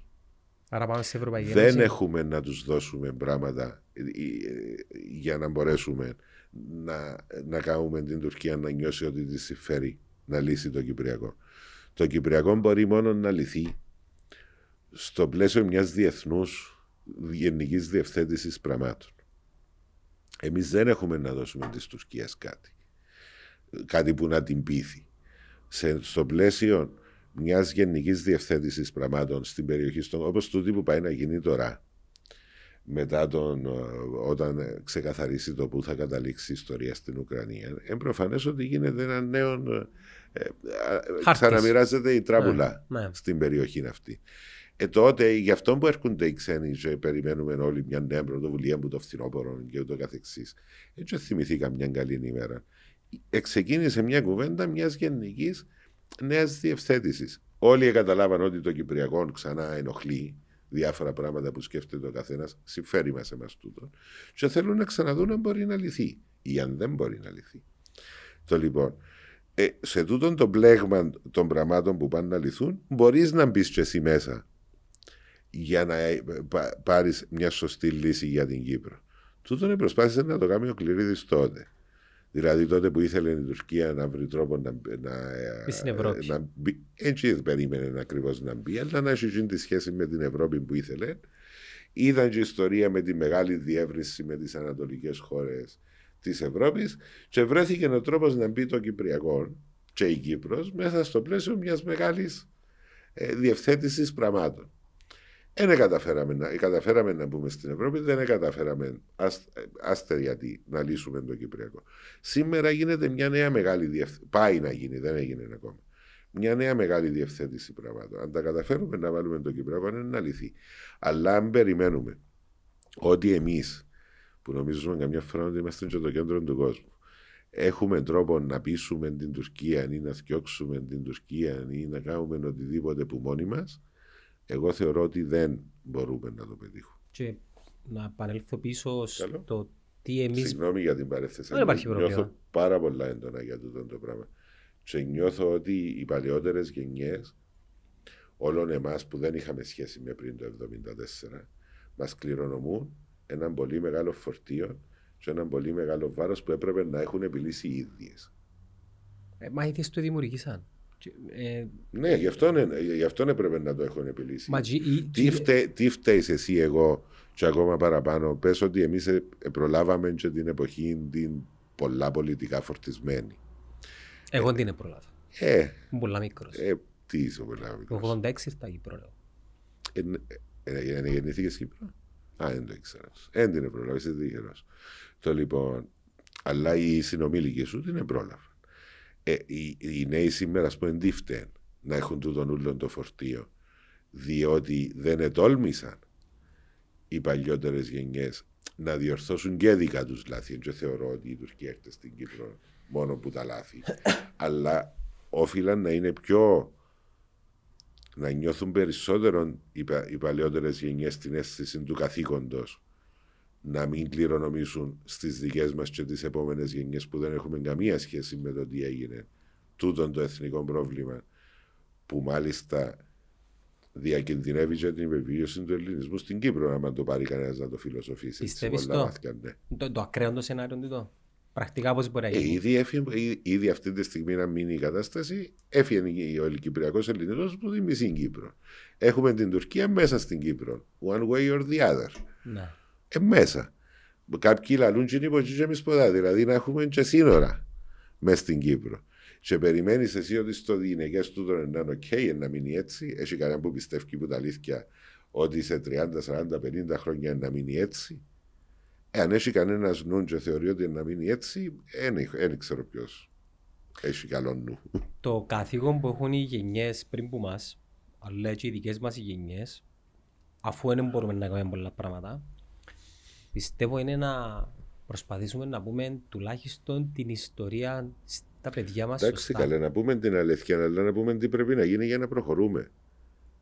Έτσι είναι το αυτό μας τίγμα. Μα ξέρουμε νομίζω τι πρέπει να γίνει. Ξέρουμε τι πρέπει να γίνει. Να έχουμε το θάρρος να το κάνουμε. Πρέπει να συμβιώσουμε μαζί. Ξέρεις την άλλη έννοια σου τώρα που είναι ανασφάλεια. Άστε τώρα, πάει η οικονομία καλά, δεν πάει καλά. Μα πού να διακινδυνεύω εγώ τώρα να ζω με το.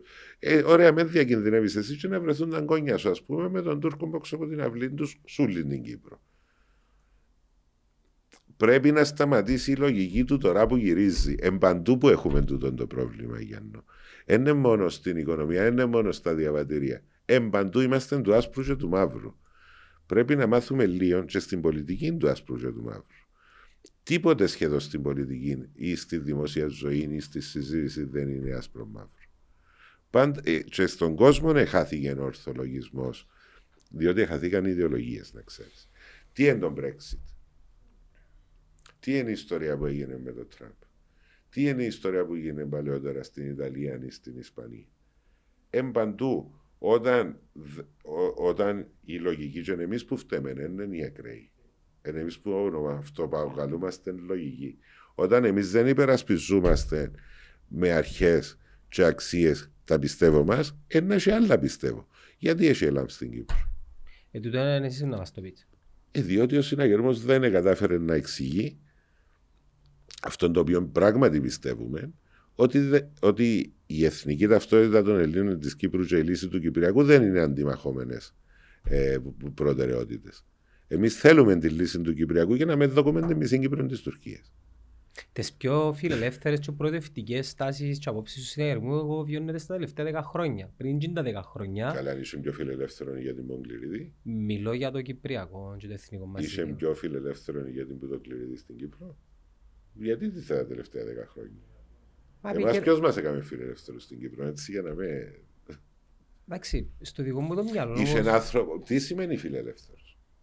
Φιλελεύθερος, διότι έχει μια παρεξήγηση μεταξύ του κλασσικού φιλελευθερισμού, του δικού μας τέλος πάντων, και του αμερικάνικου φιλελευθερισμού που έχει πιο πολλά να κάνει με τον δικαιωματισμό. Έντζεν τζίνον ο φιλελευθερισμός ο κλασσικός. Ο φιλελευθερισμός είναι η ελεύθερη οικονομία, η ατομική πρωτοβουλία, η ιδιωτική πρωτοβουλία και η ανοχή. Η ανοχή και η προστασία της αξιοπρέπειας και της ελευθερίας του ατόμου. Δηλαδή να πιστεύεις εκείνο που θέλεις, να εκφράζεσαι όπως θέλεις, να σκέφτεσαι όπως θέλεις, να μπορείς να διεκδικείς το μέλλον σου όπως θέλεις. Έναν κανόνα έχουμε εμείς οι φιλελεύθεροι. Να μην κάνεις ζημιά του άλλου. Εκείνο που θέλω να πω, επειδή Τούτος είναι ο φιλελευθερισμός. Ξεφεύγεις μου όμορφα. Σου ξεφεύγω, λέω ότι είναι ο φιλελευθερισμός. Στο ερώτημα σου, γιατί υπάρχει Ελλάδα. Διότι μετά το 2004 δεν εσυχήσαμε, κάποιοι παρεξήγησαν το θέμα της προάσπισης και της υπεράσπισης της εθνικής ταυτότητας των Ελλήνων της Κύπρου με το θέμα της επιδίωξης της λύσης του Κυπριακού. Ο συναγερμός δημιουργήθηκε για να λυθεί το Κυπριακό. Και μάλιστα με τρόπους που τον καιρό που δημιουργήθηκε ήταν, θεωρούν το αμίασμα και προδοσία και το ένα και το άλλο. Την ίδια ώρα, ο συναγερμός θεωρεί ότι για να λυθεί το Κυπριακό, Έλληνες και Τούρκοι της Κύπρου πρέπει να κάτσουν μαζί και με σεβασμό να προχωρήσουν. Δεν μπορούμε να βγάλουμε την ψυχή των Ελλήνων και των Τούρκων της Κύπρου που μέσα τους και να τους κάνουμε κάτι άλλο. Νομίζω κανένας δεν το ζητά, αλλά να κάνω μια ερώτηση τώρα. Ναι, ισχύει ότι κανένας δεν το ζητά. Αφού ο συναγερμός. Ωραία, να το βάλω πώς. Και τούτη είναι η διαφορά του εθνικισμού με την εθνικοφροσύνη. Κάτι με ρώτας πριν που είμαι μέσα. Ναι. Είναι πολύ διαφορετικός. Συγχύζουμε όμως, Μιχάλη. Ναι. Συγχύζεις με. Συγχύζεις με επειδή. Γιατί. Ας πούμε, όταν έγιναν τα γεγονότα. Πέ μου, έλα να λύσουμε το θέμα. Αρέσκει μου πολλά. Βοηθάμε λίγο. Ας πούμε, ο συναγερμός είναι στέγας ένας ανθρώπους οι οποίοι πήγαν εναντίον στη δημοκρατία. Που τη μια περάζει σας ότι έχει ΕΛΑΜ. Και μετά να λύσουμε γιατί έχει ΕΛΑΜ. Αφού τους ετοιμορφίσαν ποτέ. Που τη μια περάζει. Εμείς. Όχι πειράζει μας εμάς. Πειράζει πολλούς ότι υπάρχει ΕΛΑΜ. Και που την άλλη την ίδια, ο Αντζίνος τους ίδιους πειράζει τους που το 1980 κάτι δεν υπήρχε ακροδεξιό κόμμα, αλλά στεγάζονταν τούτοι οι άνθρωποι μέσα στο συναγερμό. Ισχύει τον που είπα, ξανά ισχύει. Βεβαίως ισχύει. Μα είναι κάτι που είναι παραδεκτικά. Αφού δεν στεγάσαμε, εγώ θεωρώ, δεν είναι εμείς που καλούμαστε να τους τιμωρήσουμε, υπήρχε κυβέρνηση τότε στον κλάδο ελέας, ο συναγερμός και ο Κληρίδης. Αν πάμε στην τότε εποχή, αλλά νομίζω δεν αφορά κάποιον η τότε εποχή. Εγώ λέω ποιον είναι το καλύτερο. Των καιρών που τούτοι όλοι οι άνθρωποι συνασπίστηκαν μαζί μας κάτω από κοινούς δημοκρατικούς σκοπούς, ή τώρα. Έτσι γίνεται να σε πειράζουν και τα δυο. Πρέπει κάποια στιγμή να σταματήσει η γενική μουρμούρα. Η δημοκρατία πρέπει να επιδιώκει και την πρόοδο. Όχι μόνο το αυτομαστίγωμα όλων μας. Στην Κύπρο μάθαμε να μουρμουρούμε τα τελευταία χρόνια. Εν προχωρεί μια χώρα με τη μουρμούρα. Εν μπορούν να μας φταίνουν όλα. Και επειδή είναι μαύρος ο καφές, και επειδή έχει γάλανο ο καφές. Έγινεται. Ωστόσο, εγώ να μείνω εδώ πάνω στο κομμάτι του τι μας επαραδώσει η γενιά πριν από εμάς. Εννοείται, και έχουμε πολλά υπέρ, η κάθε κοινότητα και μειονότητα στην Κύπρο να μπορεί ελεύθερα να ταυτίζεται, να εκφράζεται εθνικά όπως θέλει, χωρίς να επηρεάζει τις άλλες κοινότητες και μειονότητες. Να σου πω το παράδειγμα. Νομίζω συμφωνούμε. 100%. Να σου πω το παράδειγμα. Κάμνω στις ακαδημίες που κάνουμε των νέων μας στο Ινστιτούτο. Λέω τους καλά. Ελύθηκε το Κυπριακό. Περίμενε. Εμείς να γιορτάζουμε την 25η Μαρτίου. Στο λιμένο Κυπριακό, πρέπει να δούμε. Στην Αμερική γιορτάζουν. Στην Αμερική μιλούμε για την Ενωμένη Κύπρο. Μπορείς να τη γιορτάζεις με διαφορετικό τρόπο.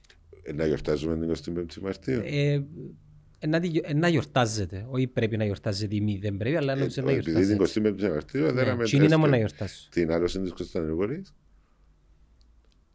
Ναι, γιορτάζουν. Τούτο είναι το Κυπριακό. Δεν μου να κάνουμε. Βεβαίως να τη γιορτάζουν όπως και εμείς να γιορτάζουμε την 25η Μαρτίου και θα το ανεχόμαστε. Αυτό είναι το Κυπριακό. Άμα θέλεις, εάν θεωρούμε κάποιοι ότι θα πείσεις εσύ εμένα ότι δεν θα γιορτάζω την 25η Μαρτίου, ενδέχομαι. Αλλά για να μπορώ εγώ να γιορτάζω την 25η Μαρτίου, πρέπει να ανεχτώ ότι ο άλλος θα γιορτάζει την αντίστοιχη γιορτή τη δική του. Διότι δεν έχω 82% δικαίωμα εγώ να γιορτάζω τη γιορτή μου για 18%. Γιατί να μην ευρώ. Εγώ, ο Μιχάλης, έχω ένα δικαίωμα και ξέρω εγώ, ο Αχμέτ, εσύ και εκείνος ένα δικαίωμα. Ανθρώποι είμαστε. Έτσι είμαι 82% ανθρώπους, εγώ και 18% άλλος. Θέλουμε να γιορτάζουμε την έναρξη πολέμων. Ας βρούμε κάτι άλλο να γιορτάσουμε. Τι είναι να γιορτάσουμε. Δεν μπορεί. Τη σύναψη ακόμα και η Ευρώπη ίδια. Και ο λόγος που επέτυχε το οικοδόμημα που ονομάζεται Ευρωπαϊκή Ένωση είναι διότι εσεβάστηκε την ταυτότητα των πολιτισμών και την κουλτούρα του κάθε λαού. Έτσι προσπάθησε να κάνει των Σουηδών Ισπανών και των Εγγλέζων Ιταλών. Εντάξει, δεν θέλω κανέναν Εγγλέζο να γιορτάζει στην Αμερική όμως την έναρξη του πολέμου ή του εμφυλίου. Γιορτάζουν οι Αμερικάνοι όμως. Και είναι οι πιο καλοί φίλοι των Εγγλέζων. Το Independence Day έχει άλλο. Και είναι οι πιο καλοί φίλοι των Εγγλέζων. Και κάνουν the 4th of July, γίνεται το Έλληνα δίσμευμα. Βασικά οι Αμερικάνοι μπορεί να είναι Εγγλέζοι, αλλά να μην το πούμε πολλά δυνατά. Να τσακωθείς με τους Γάλλους εντενώς. Ναι, ναι. Έχει μια διαφορά όμως, Μιχάλη. Ποια είναι η διαφορά? Οι Γάλλοι, οι Γερμανοί ή Γιάννο. Οι Αμερικάνοι ωρεοποιήσαν τις γιορτές τους. Γάλλοι, Γερμανοί, Γιάννο. Για το Independence Day που μιλάω. Ναι, αλλά λέω ακόμα πιο ακραίο παράδειγμα. Γάλλοι, Γερμανοί, όχι πριν 300 χρόνια. Μα τι έκαναν οι Γερμανοί όμως. Τι έκαναν. Ευχαριστούμε πάρα πολύ. Ποινικοποίησαν τα πάντα περί Χίτλερ και Ναζί. Τα εθάψαν κάτω από κουγκριά. Πάει στο θωρίστα όμως. Για να θυμάσαι. Ναι, τα εθάψαν. Πάει στο θωρίστα. Αφήκαν και σοβιετικά τάγκς, μπόξο. Ούτε εκείνα ήταν πολλά ωραία με το τείχος. Ναι, αλλά αφήκανται για να θυμάται ο κόσμος. Ο φίλος μου ο Ρίγκαν που μου θυμώνουν καμιά φορά που τον επικαλούμε. Μοιάζεις του, ξέρεις το είπα σου το. Όχι. Μια μπορείς στο ύψος, αλλά όχι στο... Ένα λεπτό, ναι. Περίμενα λεπτό τώρα που μου πες. Αντέβρε το. Να το δείξω στη... Πότε ήταν πρόεδρος ο Ρίγκαν, θυμίσαι με? 86, 87, 88. 89. Ηθοποιός, ναι. Ναι, Western. Εγώ είδα τον Western πριν να βγει πρόεδρος. Εγώ είναι με το Ρίγκαν μου μοιάζεις. Είδες αφού είπα σου έμει μοιάζεις. Ας σου πούμε ποιο μοιάζεις. Πες μου να δούμε. Ασιουρευτώ ότι εγγύνος επειδή εγγύνος καλό όνομα τους ο πρόεδρος. Ναι. Μον Νίξο μου μοιάζεις. Όχι καλέ, εγώ με τον Νίξο. Είπα το ότι δεν είχε καλό όνομα. Φυσιογνωμία μόνο. Ήταν και κοντός και παχοντός. Τέλος πάντων. Εντάξει, συμφωνούμε και διαφωνούμε. Έλεγαμε εμένα, ωραία.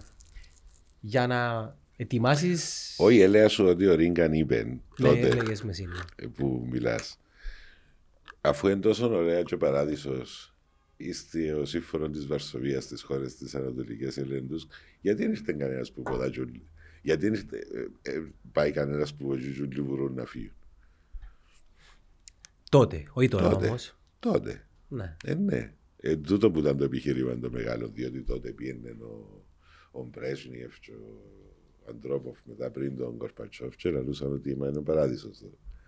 Εντάξει, εκείνο που θέλω να πω γενικά προηγουμένως είναι ότι για να, ας πούμε, ρωτήσεις με τι είναι να γιορτάζουμε. Οκ, πρωτού φτάσουμε να αναρωτήσουμε. Όχι, λέω τούτον το εκκραίον. Αν και ένα κρέον. Όχι, είναι ένα κρέον, είναι κάτι καθημερινό. Για να καταλάβουμε τι σημαίνει μια λύση του Κυπριακού. Δεν είναι απλά να πω την ιστορία. Τι έγινε, Τζόντι, ξέρω εγώ, στην Κοφίνου που λένε, τι έγινε από τους Ελληνοκύπριους ή τι έγινε τον Πούτσο. Είναι σε κοινό που αναφέρομαι, Μιχάλη μου. Είναι, ας δούμε τώρα τι γίνεται. Ο κόσμος κουράζεται και καμιά φορά με τα διδάγματα και τα πατροναρίσματα από τους ανθρώπους που επικαλούνται το παρελθόν. Να. Τώρα τι γίνεται. Ρε παιδί μου, έχουμε μια χώρα διαιρεμένη, γεμάτη στρατών, είναι η πιο πυκνοκατοικημένη στρατηγικά περιοχή του κόσμου η Κύπρος, δεν ήξερα αν το ξέρουν. Δηλαδή, αναλογικά, τόσο στρατός και τόσα όπλα ανά τετραγωνικό χιλιόμετρο δεν υπάρχει πουθενά αλλού στον κόσμο. Εμείς νιώθουμε μια επίπλα στην ειρήνη. Αλλά η πραγματικότητα είναι αυτή. Το λοιπόν, τούτο δεν μπορεί να ονομαστεί ασφάλεια.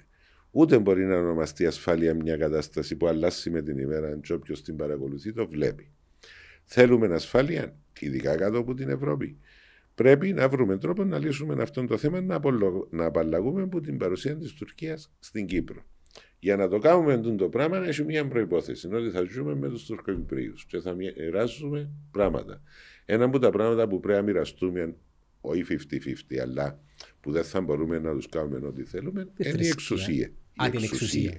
Θρησκεία, ο καθένας ό,τι θέλει. Να πάει πίσω στο Σύνταγμα πάλι, δηλαδή. Εγώ κάνω μια ερώτηση όποιου λαλεί, πειράζεται με Ομοσπονδία, πειράζεται με το ένα, πειράζεται με το άλλο, λέω τους καλά. Πείτε ότι είστε η Τουρκία σήμερα. Και λέει μας ότι, ακούτε να δείτε ρε παιδιά, ξεάστε ότι έγινε φεύκο με έναν όρο. να πάτε πίσω στο Σύνταγμα του 60.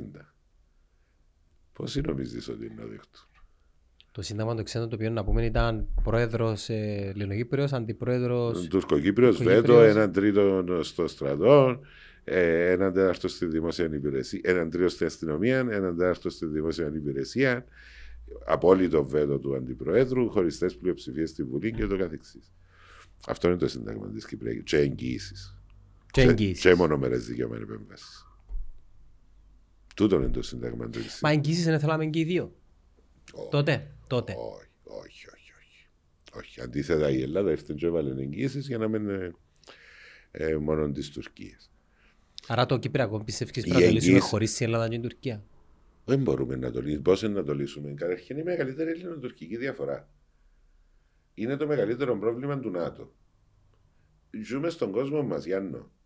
Μα έκαναμε το 60 μετά. Τι έκαναμε το 60? Δεν κλειδωθήκαμε να το λύσουμε μόνοι μας μαζί. Και ωραία, έλυθηκε με τον τρόπο, ναι, δεν δούλεψε. Τώρα τι πρέπει να κάνουμε? Τώρα η Κύπρος δεν είμαστε στη μεταπολεμική κατάσταση του Δευτερού Παγκοσμίου Πολέμου, όπου τούτα τα πράγματα δεν μπορούσαν να περπατήσουν.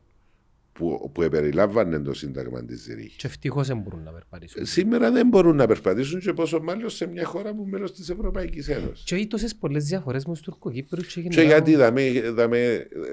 Και γιατί πόθενος τα πόθεν η Κύπρος, η γενωμένη Κύπρος, να μένει μέλος του ΝΑΤΟ.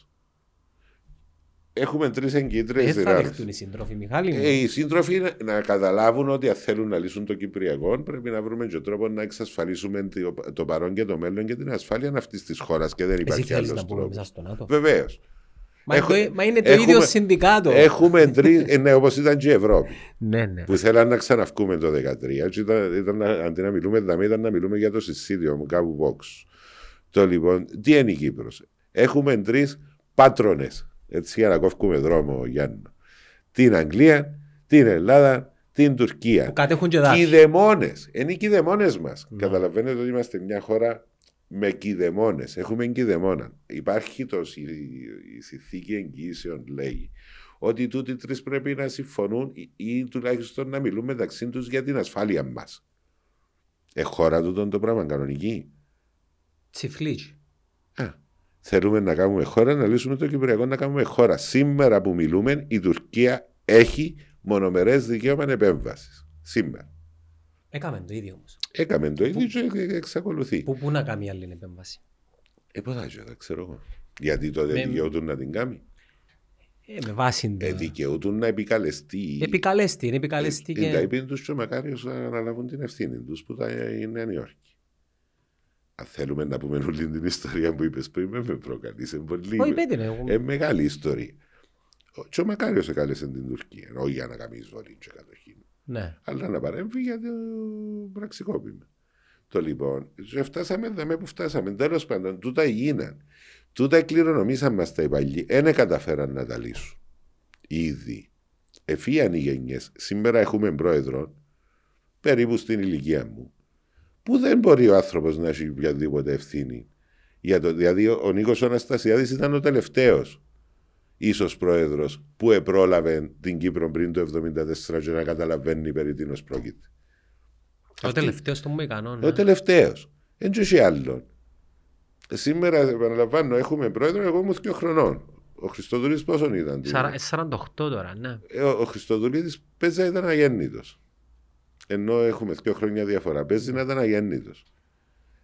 Έχουμε γενιές που δεν ζήσαν, δεν φέρουν καμία ευθύνη του ανθρώπου. Δεν φέρουμε καμία ευθύνη ούτε εμείς ούτε οι επόμενοι. Σκέφτου πόσο αποτύχαμε που να κουβαλούμε, ναι, και οι δύο πλευρές. Εκληρονομήσαμε μας αυτό το πρόβλημα. Δεν τα καταφέραμε. Γι' αυτό σου λέω πρώτα να πούμε την ιστορία. Να έχουμε την τόλμη να πάμε να το λύσουμε προκειμένου τουλάχιστον οι επόμενες γενιές να μπορέσουν να ευημερίσουν. Ξέρεις που διαφωνούμε ότι πριν να πάμε να το λύσουμε, πάμε να πούμε ξανά την ιστορία, να δούμε συμφωνούμε όλοι παιδιά. Έτσι έγινε. Εάν δεν συμφωνούν, θα πάμε. Είτε έτσι έγινε, είτε δεν έγινε έτσι. Ένας είναι ο τρόπος που μπορεί να λυθεί και έναν είναι το chance μας.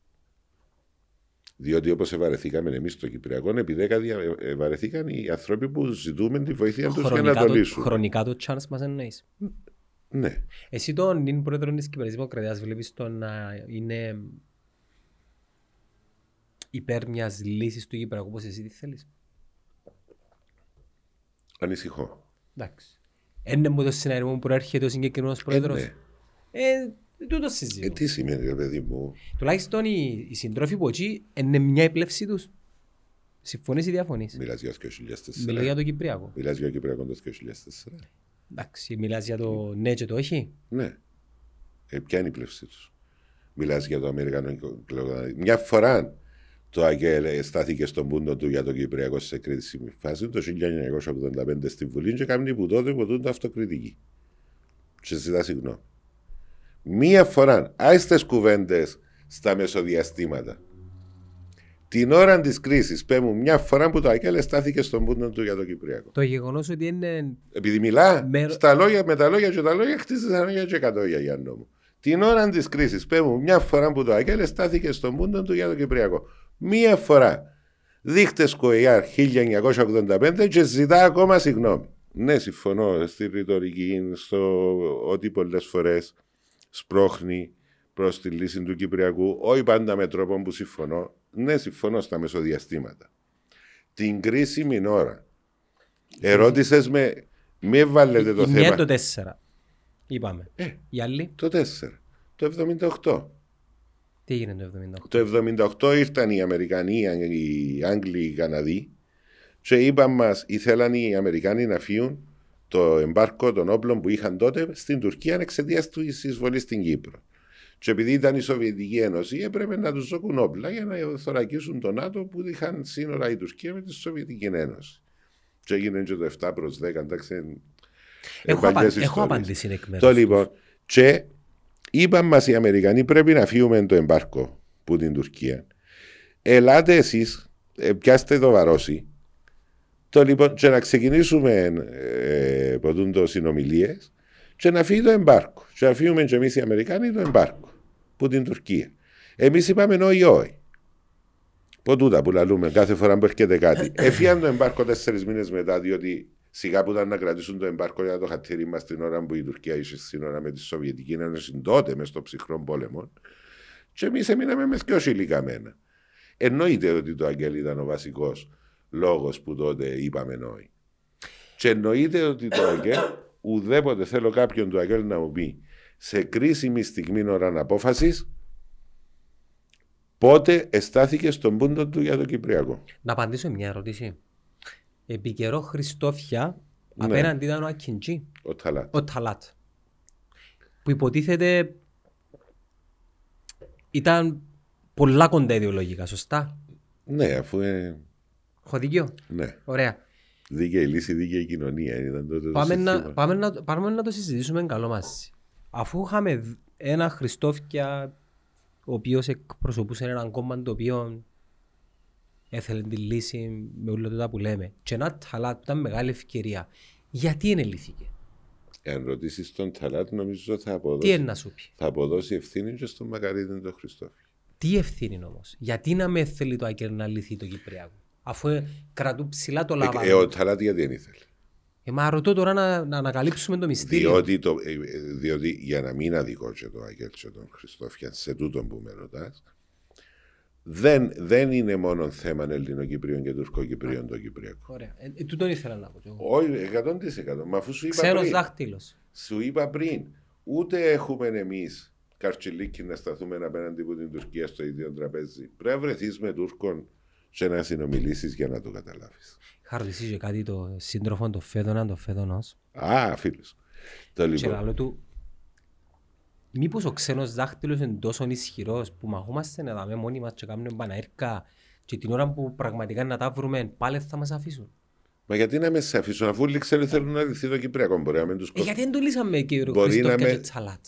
Γιατί δεν τα καταφέραμε. Ο Ταλάτ θεωρεί εν μέρει τον Χριστόφιαν υπέτειον που έχασαν τις εκλογές μετά, να ξέρεις. Ναι, αλλά ήταν δύο προσωπικότητες πολιτικές οι οποίες... Δεν τα καταφέραν. Ούτε έφτασαν στις συγκλήσεις που έφτασαν. Ήδη να σου πούνε είναι προλάβαμε. Έτσι να σου πούνε. Πώς είναι προλάβαση. Έτσι να σου πούνε. Και προχωρήσαν το Κυπριακό στις λεπτομέρειες τους αρκετές για να είμαστε και δίκαιοι. Με τον Μακαρίδη, τον Δημήτρη, τον Χριστόφια. Όμως το Κυπριακό δεν είναι μόνο θέμα Ελληνοκυπρίων, Τουρκοκυπρίων. Ούτε η Κύπρος έχει καρτσιλίκι να διαπραγματευτεί με την Τουρκία μόνη της, ούτε με την Ελλάδα δίπλα. θέλουμε και άλλους μαζί μας. Ο ξένος δάχτυλος γιατί είναι κακός? Χωρίς το ξένο δάχτυλο μπορεί να λύσεις το Κυπριακό. Και πόσους ξένους ακόμα νομίζουμε ότι να κρούσουμε εμείς, κάνοντας τους παιχνίδια για το Κυπριακό? Προσπαθώ να καταλάβω, επειδή υπήρχαν πάρα πολλοί συνδυασμοί ανθρώπων και ιδεολογιών και πρωτοβουλειών που πραγματικά θέλουν να λύσουν το Κυπριακό και πάλι δεν τα καταφέραμε. Ας πούμε, και προσπαθώ να καταλάβω μπας και που μας εξαρτάται τι εντός που πρέπει να κάνουμε. Η Τουρκία έχει συμφέροντα στην Κύπρο που αλλάσουν κάθε φορά με το Κυπριακό. Δηλαδή, πιο παλιά ήταν η διέλευση, υπόξω που διόρυγαν τους ΣΟΕΣ, να έχεις το κομβικό του το σημείο στις Τρεις Υπήρους και ούτω καθεξής. Τώρα είναι η ενέργεια. Κάθε φορά βρίσκει τρόπο να το φύνηκαν το Κυπριακό. Νομίζεις ότι επέθανε, κάτι γίνεται και ξανά αναστείνεται. Η Τουρκία νιώθει αυτή τη στιγμή ότι θέλει στην Κύπρο να έχει το. Δεν χρειάζεται κάτι άλλο. Για να σταματήσει να το έχει, πρέπει να έχει κάτι αλλού, κάτι πιο μεγάλο. Εν τόσο απλό το Κυπριακό. Μπορούμε εμείς να δοκούμε τη Τουρκία κάτι και να γλιτώσει και πουτούν τον πελά που της δημιουργείται κατά καιρούς. Λόγω του Κυπριακού. Διότι έχει κόστος η Τουρκία από το Κυπριακό, αλλά το θεωρεί διαχειρίσιμο. Θεωρεί ότι μπορεί να το χειριστεί. Ωραία. Εμείς έχουμε κάτι να της δώκουμε για να φύγει που την Κύπρο ανέμαχτα? Νιώθεις κάτι ότι έχει να της δώκουμε? Δεν έχει. Μόνο τότε που είσαι, και ο Κληρίδης σε κατάλαβε, το έπρεπε να δημιουργήσει τη συνθήκη να γίνει ένα γενικό ανακάτεμα. Πήγαμε στο Ελσίνκι και φωνάζαμε προδότες που αφήκαμε την Τουρκία να γίνει υποψήφια προς ένταξη χώρα και βάλαμε την Κύπρο στην Ευρώπη. Φωνάζαμε προδότες στην Κύπρο. Ξέρεις ότι το Δεκέμβρη του 2002, να σας πω για μια ιστορία, ο Κληρίδης σηκώθηκε να πάει στην Κοπεχάγη, που μπήκε η Κύπρο στην Ευρώπη, στην περιβόητη. Τούτον είναι ένα πολύ ωραίο podcast να κάνεις με τους ανθρώπους που ξέρουν. Έρχομαι και εγώ αν ξέρεις, αλλά έχει άλλους που ξέρουν πιο καλά που ήταν και αμέ. Το τι έγινε εκείνες τις ημέρες. Γυρίζεις ταινία. Γυρίζεις ταινία παγκόσμια ενδιαφέροντος. Τέλος πάντων. Όταν έφευκε ο Κληρίδης να πάει στην Κοπεχάγη, επειδή να τον σταματήσουν στη Ριζοηλιά να μένει ευκύπα στο αεροπλάνο. Ποιοι? Τούτοι που σήμερα λαλούν για την Κυπριακή Δημοκρατία. Λοιπόν, και που ήρθε πίσω, άλλο λίγο να το φέρουν πας στα Σέρκα, στη Λευκοσία, που εκατάφερε και βάλε την Κύπρο στην Ευρώπη, ενώ να το φέρουν με πανηγύρι. Στην ασπίδα. Μάλιστα. Ενώ που έφευκε, είχε μπλόκον στη Ριζοηλιά για να μην πάει στο αεροδρόμιο ο Κληρίδης. Για να λέμε όλα που κάνουμε σε τον τόπο με τον λαϊκισμό που κυριαρχεί. Ακούς. Νομίζω ότι μπορούμε να μιλούμε για ώρες. Δεν μιλήσαμε τίποτε για την υποψηφιότητα. Η υποψηφιότητα μου, το πρώτο της στοιχείο. Αν δεν ήταν τόσο σκοπός να προωθήσουμε. Όχι. Και το πρώτο της στοιχείο. Να ξαναγίνουμε αυθεντικοί, σοβαροί, να ξέρουμε για τι εκπροσωπούμε. Εγώ στη δεύτερη θητεία, ανέβαλα πάντα έναν ερώτημα, τη δεύτερη θητεία του Αναστασιάδη. Στην πρώτη καταφέραμε και ανέκαμψαν οικονομικά η χώρα με προβλήματα. Αλλά έγινε μια χώρα που κάθε μέρα πήγαινε καλύτερα. Και ήταν μεγάλη επιτυχία της δικής μας της κυβέρνησης τούτη. Στη δεύτερη θητεία είχαμε ένα πολύ σημαντικό πρόβλημα. Δεν καταλάβαινε κανένας για ποιον πράγμα να αγωνιζόμαστε. Δεν είχαμε ξεκάθαρη μονολεκτική απάντηση να δώσουμε what are we fighting for. Δεν είχε όραμα. Ακριβώς.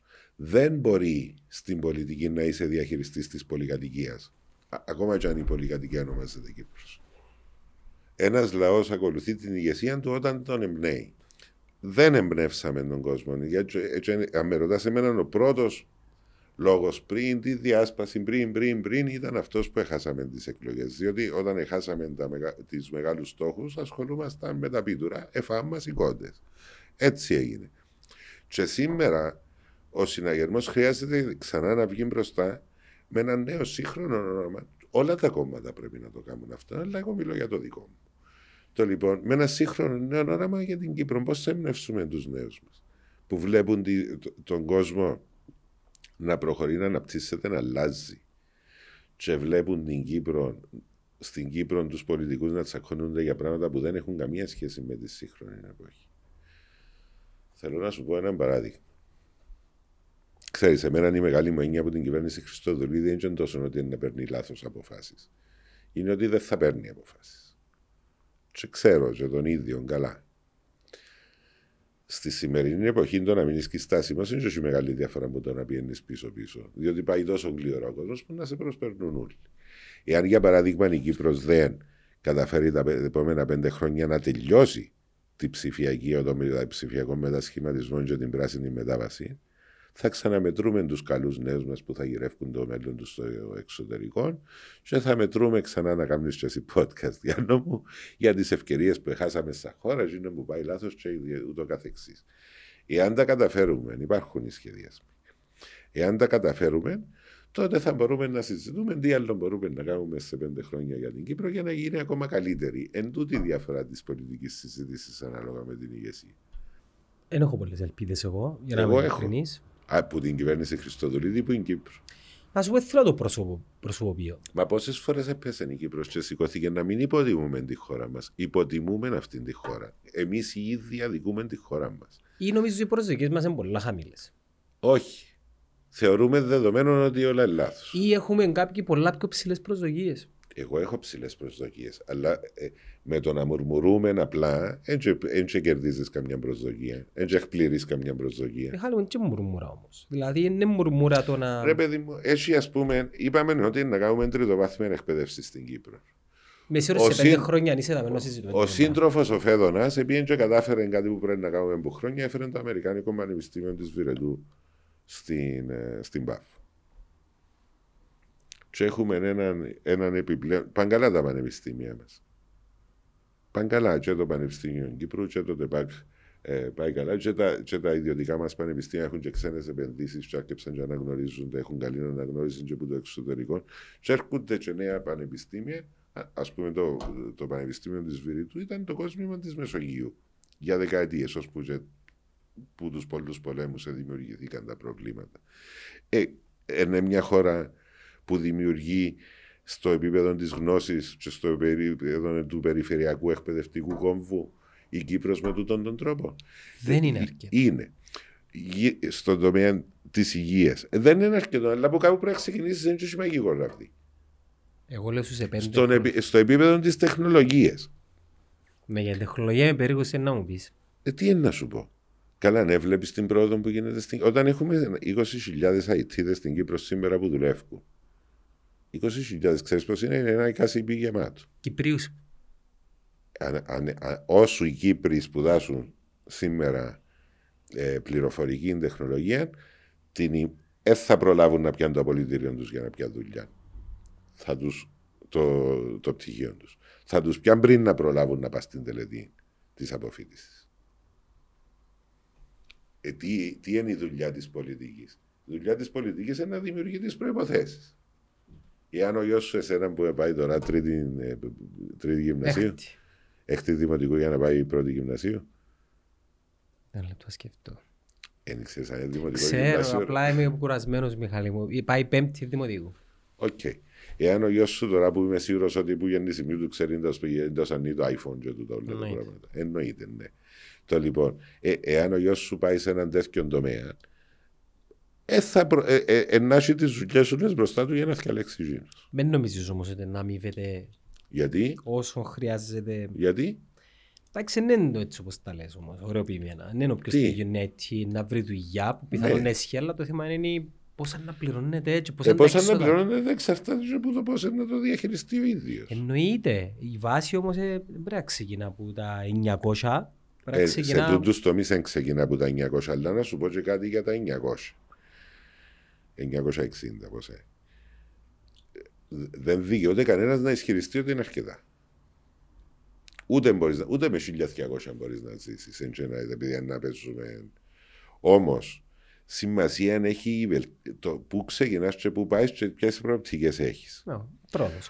Πριν 1 χρόνο η κατηγορία ήταν ότι οι νέοι μας δουλεύουν και 600 και 700 ευρώ, σωστά.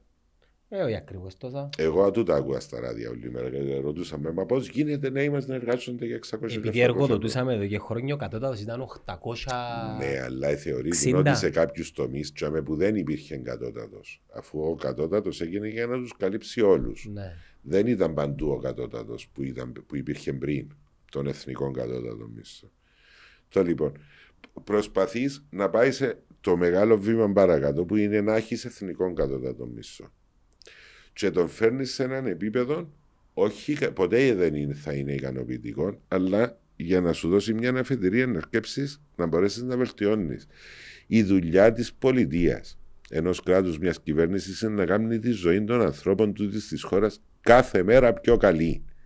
Δεν έχει μαγικό τρόπο να την κάνει απόλυτα καλή, ούτε σε μια θητεία. Αν ήταν έτσι, θα έφταλε μια καλή κυβέρνηση στην κάθε χώρα και στραβάρουν από μια χαρά επάπειρο. Δεν υπάρχει για νόμο τούτο το πράγμα.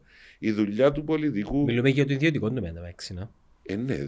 Επειδή ο δημόσιος τομέας απασχολεί πάρα πολύ τον κόσμο και είναι ένα άλλο πράγμα. Ναι. Μιλούμε για το ιδιωτικό τομέα. Ναι, και είναι αδικία. Βεβαίως είναι αδικία. Την αδικία δεν είναι να τη λύσει σαν πια του δημόσιου και πάρεις τους κάτω από τους ιδιωτικούς. Την αδικία είναι να τη λύσεις αν καταφέρεις να πάρεις τους ιδιωτικούς πάνω, ακόμα και να ξεπεράσουν την εξέλιξη των δημοσίων. Να υπάρχει μια ισορροπία. Τούτη είναι η δουλειά. Για να υπάρχει τούτη η δουλειά, θέλεις δουλειές ανταγωνιστικές. Θέλεις χώρα ανταγωνιστική. Αν εν ανθρώπους μόνο για να αλλάσουμε λεφτά μεταξύ μας οι Κύπροι, είμαστε πολλά μικρή χώρα για να μεγαλώνουμε την πίτσα. Για να έρθω στο προηγούμενο.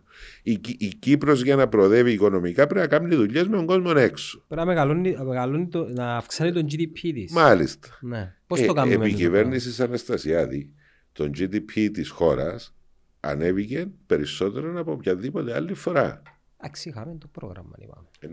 Καταργήθηκε το πρόγραμμα και δεν έπεσε ο ρυθμός ανάπτυξης της χώρας, Γιάννο. Οκ. Εντάξει, πατάτες και ντομάτες δεν μπορούμε να εξάγουμε. Και καλά, και ποτσίνες πρέπει να εξάγουμε. Δύσκολο. Πατάτες εξάγουμε, οι πιο ακριβές πατάτες της κόσμου οι Κυπριακές. Θέλω να πω ότι πολλά δύσκολα μπορούμε να ανταγωνιστούμε. Δεν δημιουργούν τόσο έσοδο. Μπράβο, ναι. Αλλά και χαλούμια μπορούμε να εξάγουμε και πατάτες και κρασιά. Το χαλούμι είναι πιο εύκολο να το δημιουργήσουμε. Οι πατάτες θέλει χώμα το χάρτη. Εντάξει, νομίζεις τώρα η κατσέλα θέλει χώμα. Δεν πεις για την κατσέλα, διότι θα με πάρεις στον Αβέρωφ που σας είπε για την κατσέλα. Υπάρχει μια πραγματικότητα. Ναι. Επεράσαν οι εποχές που χαϊδεύκαμε την κατσέλα και πήτα γάλα που κάτω. Τώρα πρέπει να δουλέψεις. Ωραία. Και αν κάτι έχουν οι νέες γενιές και οι νέοι μας, διότι να σου πω και κάτι που έχουμε όλοι ευθύνη, είπα για τις παλαιότερες γενιές για το Κυπριακό. Να πω και για τις δικές μας τις γενιές και την οικονομία. Εμείς καλά επεράσαμε αρκετά χρόνια στην Κύπρο. Το 80-90 ήταν πολλά ωραία. Πάρα πολλά ωραία. Ναι. Αρκετοί έμαθαν στα εύκολα τα χρήματα. Αρκετοί έμαθαν στην εξασφάλιση των μόνιμης δουλειάς για πάντα. Στις τράπεζες που έπαιζες στους πουρούν μπόξο από την πόρτα και διούσαν σου το δάνειο. Συμφωνώ. Σήμερα οι νέοι ούτε γονικές περιουσίες έχουν εύκολα, διότι εγκαταχρεωμένοι πάρα πολλοί γονείς ή καταφέραν να ξεχρεώσουν, αλλά δεν έχουν την ευκαιρία που είχαν προηγουμένως. Δεν κάπον τούτο. Όχι. Ούτε πρόσβαση. Όχι, θα ήταν καλύτερα να ήταν πιο καλά, να μην περνούσαμε την κρίση, αλλά είμαστε δαμέ. Ούτε περιουσίες εύκολες έχουν, ούτε εύκολη δανειοδότηση έχουν. Και αντιλαμβάνονται ότι είναι πιο πολλά αυτόνομοι και ανεξάρτητοι, είναι πιο υγιείς που τους προηγούμενους. Αλλά έχουμε μία ευθύνη απέναντι στις γενιές τις νέες. Να τους δώσουμε μια οικονομία και να τους δημιουργούμε μια οικονομία που να τους παρέχει ευκαιρίες. Ή μια βάση σταθερή. Ευκαιρίες. Ευκαιρίες στην ευημερία, Γιάννο. Για να μεγαλώνει η ευημερία. Όχι για να σκιαμοιράζουμε καλύτερα τη μιζέρια. Προτού όμως δημιουργήσεις ευκαιρίες, Μιχάλη μου, πρέπει το πιο απλό πράγμα που απασχολεί τους νέους είναι να τους βοηθήσεις ρίχνοντας τους το κόστος ζωής στην αρχή. Για να μπορέσουν τουλάχιστον να μείνουν κάπου, να πληρώνουν χαμηλό. Ωραία. Ωραία. Δάμε πάλι είναι ιδεολογικό το σύντημα. Θα ρίξω το κόστος ζωής άμα τους βάλω λεφτά μες στην τσέπη κάθε μήνα. Όχι. Όχι. Συμφωνούμε. Πώς ρίχνω το κόστος ζωής? Μειώνοντας τα έξοδα. Το ρεύμα, να πούμε. Έτσι να μπορώ να μειώσω. Να μου πεις να μειώσεις το πρόστιμο των ρήπων και τα λοιπά. Άλλη ιστορία. Μα τούτη. Μειώνω το κόστος ζωής όταν καιρώνω των υπηαγωγείων των μωρών. Σωστό. Mm-hmm. Μειώνω το κόστος ζωής όταν κάνω γεσί και εκείνα τα λεφτά που πρέπει κάθε οικογένεια να διάγει, για να γεννήσει, για να είσαι στην άκρα, να πάει και γίνει τίποτε το έναν το άλλο, δεν τα χρειάζεται να τα φυλάει. Εμείς δεν τα προλάβαμε. Δεν τα προλάβαμε. Ναι. Γλιτώνεις λεφτά όταν είσαι ολοήμερο σχολείο, για παράδειγμα, και πρέπει να πηγαίνουν τα μωρά δυο σχολεία την ημέρα. Ως τις 5. Ναι, δυο σχολεία την ημέρα. Αλλά πρέπει να συντηρήσουμε έναν παραοικονομικό, μια παραγορά υπηρεσιών. Εδώ σε θέλω πολύ χρόνο. Μα είναι εγώ που σε θέλω. Έλα να συζητήσουμε, εν τέλος γλιτώνει λεφτά μια οικογένεια. Ναι. Το λοιπόν, όταν η καλύτερη οικονομία δημιουργεί καλύτερους μισθούς, και με μου πεις ότι δεν το βλέπεις. Εσείς δαμε, έχετε υπαλλήλους, σωστά. Mm-hmm. Πέρσι με φέτος πιάνουν παραπάνω ή λιγότερα ήδη. Παραπάνω. Ναι, γιατί. Εδώ σημαίνει αύξηση, δεν είναι. Όχι, διότι έχει παζάρι. Μπορούν να φύγουν που θα μένουν πάνω αλλού. Δεν βρίσκεις τόσο εύκολα κόσμος να κάνει τον τη δουλειά. Πριν 5 χρόνια δεν είχε μπαζάρι. Έρχουν τα δαμένα να δουλέψουν για φιστούζια. Διότι δεν είχα δουλειά οι άνθρωποι. Έτσι δημιουργείς αύξηση των μισθών, όχι με νόμους. Με την ανάπτυξη, με την βελτίωση την καθημερινή. Εγώ είμαι μαζί σου. Υπενθυμίζω ότι είμαι και εγώ επιχειρηματίας. Μα σου εξηγώ πώς. Και εσύ είσαι χαρούμενος που πιερώνεις παραπάνω τους ανθρώπους που δουλεύουν δαμέ, διότι αυξήθηκε ο κύκλος εργασιών με τη ψωμική. Είναι και ιδεολογικό. Είναι και ιδεολογικό. Είναι ιδεολογικό. Όχι και. Είναι το ιδεολογικό. Είναι το ιδεολογικό. Το ιδεολογικό. Ναι. Εμενόμων που να αυξήσω τους μισθούς του κόσμου που δουλεύει δαμέ, ή δημιουργώντας τις συνθήκες να αυξήσω τις δουλειές. Και αύριο, επειδή εσείς είσαστε δαμέ, και λίγο έτσι μοναδική σύγχρονη εταιρεία, ενώ έτσι πολλές με την μορφή της δικής σας, αύριο να ξέρεις, καλέ μου Γιάννο, ότι να γίνει και άλλη εταιρεία από τούτη όπως τη δική σας και να ανταγωνίζεστε. Μακάρι, κάνουμε το embrace. Μάλιστα. Και να μεγαλώσει το μπαζάρι που να έχετε. Σωστό. Και να έρθει κι άλλος κόσμος να δουλέψει. Και έτσι μεγαλώνει η οικονομία. Είμαι μαζί με το να αλλάσουμε ένα, αβαστούμε 50 ευρώ και διώσου του και διάσουμε το και πιάνουμε έναν καφέ κάθε φορά, ύστερα από μια εβδομάδα ναι, θα μείνει με καφές με ευρώ.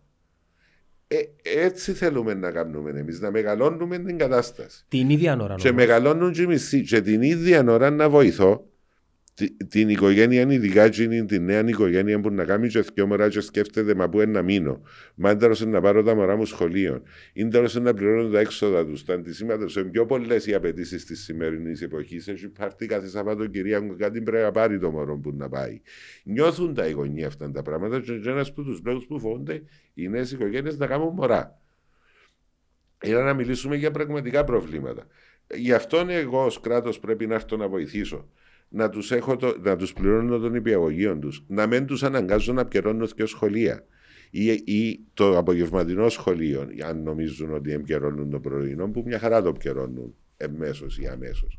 Το κόστος της ενέργειας που λέμε. Λοιπόν, το κόστος της ενέργειας δεν εξαρτάται μόνο από εμάς. Γιατί το λες αυτό? Διότι εξαρτάται από το κόστος των καυσίμων διεθνώς. Και το κόστος της ενέργειας. Δηλαδή της ενέργειας εννοώ. Ας θεωρήσουμε ότι προσπαθούμε να πρασινίσουμε όλοι εδώ μαζί. Ωραία, και να πρασινίσουμε πάλι πρέπει να έχουμε τρόπους. Έτσι μπορείς να έχεις ακόμα 100% πράσινη ενέργεια σε μια χώρα.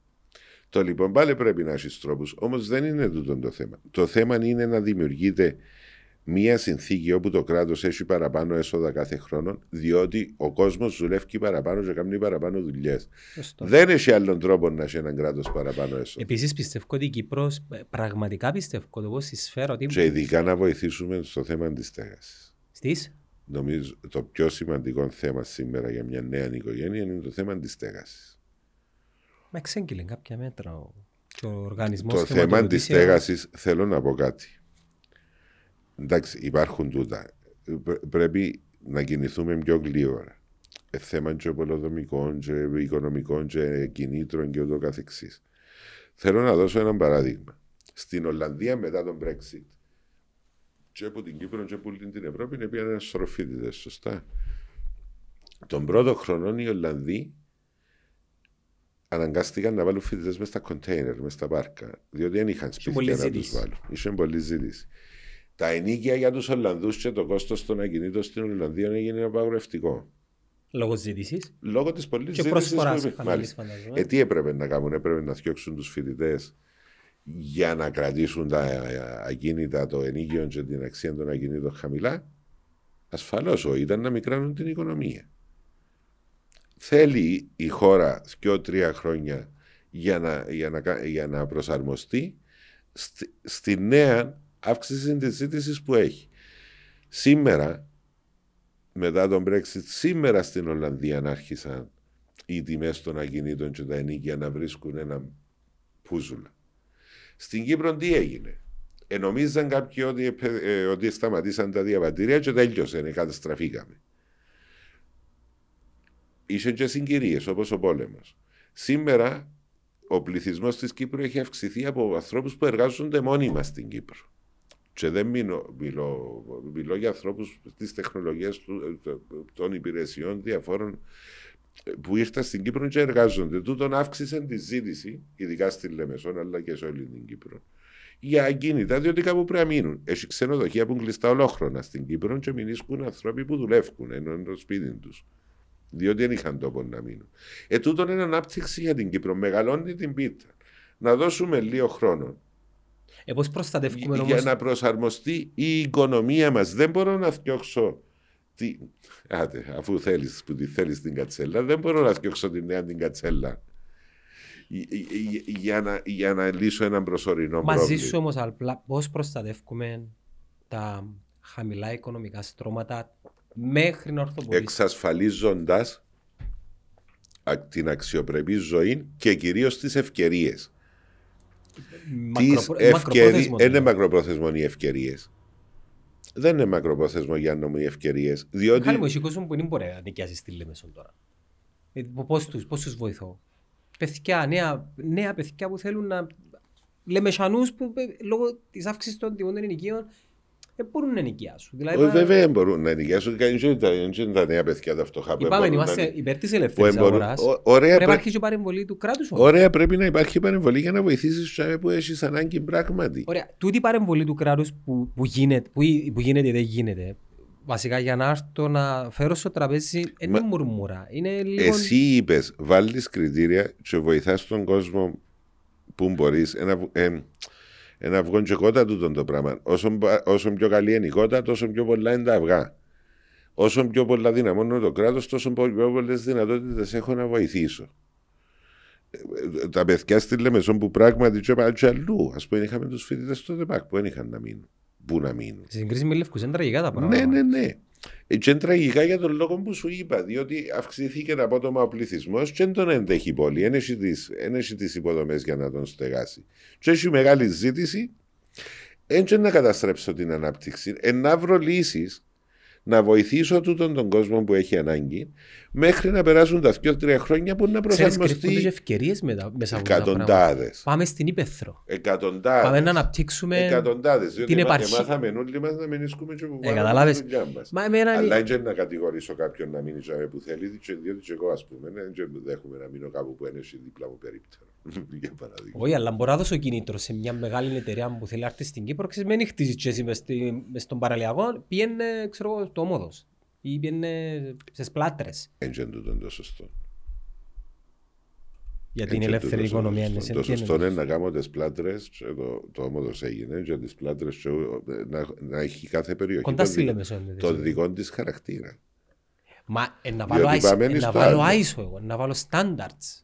Πώς κάνουν οι Εγγλέζοι, ναι μεν αλλά... Οι Εγγλέζοι έκαναν το σίτι και βάλαν τους ούλους και μέσα και μηνίσκουν όλοι γύρω, μπορεί να μηνίσκουν και 2 ώρες. Αν πούμε στην Κύπρο να κάνουμε το πράγμα, 2 ώρες σημαίνει να μηνίσκεις στην Παφρονά και σε δουλειά στη Λευκοσία. Ναι, αλλά ίσως μπορώ να... Ξέρεις, το ένα φέρνει το άλλο. Το θέμα, Γιάννο, είναι έχουμε μια έκτακτη κατάσταση όπου αυξήθηκε απότομα η ζήτηση και δεν υπάρχει προσφορά να την καλύψει. Τούτον δημιουργεί πρόβλημα στις αξίες, είτε των ενοικίων, ναι. Είτε τη αγορά, ένα αλφαβήτα οικονομική. Ναι. Δεν θα σκοτώσω τον λόγο της ανάπτυξης για να λύσω το πρόβλημα της στέγασης. Θα δώσω βοήθεια στη στέγαση, έστω λίγο πιο μακριά από το κέντρο της πόλης της Λεμεσού. Γι' αυτόν ευκάλαμε τα σχέδια Τζίνα που βοηθούμε για να χτιστούν σπίτια γύρω. Έστω με τούτα τα συστήματα των οργανισμών των διαφορών που πράγματι πρέπει να γίνουν ένα. Ήταν που την κυβέρνηση Αναστασιάδη που λαλούσαμε να γίνει ένα ο φορέας για τούτες όλες τις στεγαστικές πολιτικές. Έχει το πρόγραμμα του Χριστοδουλίδη, ελπίζω να το κάνει. Εμείς δεν τα καταφέραμε να το κάνουμε. Το λοιπόν, και να έρθουμε να βοηθήσουμε τους ανθρώπους τουλάχιστον να αντέξουν τούτα τα 2-3 χρόνια μέχρι η αγορά να προσαρμοστεί στα νέα δεδομένα της Κύπρου. Τα νέα δεδομένα της Κύπρου δεν είναι τα διαβατήρια στους πύργους με τα διαμερίσματα τα όφκερα. Τα νέα δεδομένα της Κύπρου, αν τα χειριστούμε σωστά, είναι οι εταιρείες που θα έχουν φυσική παρουσία και θα φέρνουν και κόσμος να δουλεύει και να το καταλάβουμε. Ή να εργοδοτούν. Και θα εργοδοτούν, βεβαίως και θα εργοδοτούν. Και για να αυξήσουμε την πίτα πρέπει να αυξήσουμε και τον ενεργό πληθυσμό τούτης της χώρας. Έχουμε 400 κάτι χιλιάδες ενεργό πληθυσμό στην Κύπρο. Δεν πολύ. Εν τίποτε. Μια με τεράστια ευκαιρία. Εν τίποτε. Εταιρεία, όχι ευκαιρία. Εν τίποτε. Για να απολύνουμε τη δύναμη τούτης της χώρας πρέπει να απολύνουμε με τρόπον ελεγχόμενο. 70 κάτι. Στον ευρύτερο δημοσίου. Αλλά ναι, 70 κάτι. Και οι οποίοι έτσι να συνεχίσει να έχεις έτσι αριθμούς. Όχι, αφού υπάρχει ένα πρόγραμμα 1/4. Σταμάτησε μετά το μνημονίο το 1/4, αλλά είναι και αντικαθίσταται. Κοίτα, συμφωνούμε σε ένα πράγμα, ότι υπάρχουν πολλές προοπτικές. Εμένα το θέμα μου... Μα γιατί να με συζητούμε, συμφωνώ να συζητούμε τα λάθη μας.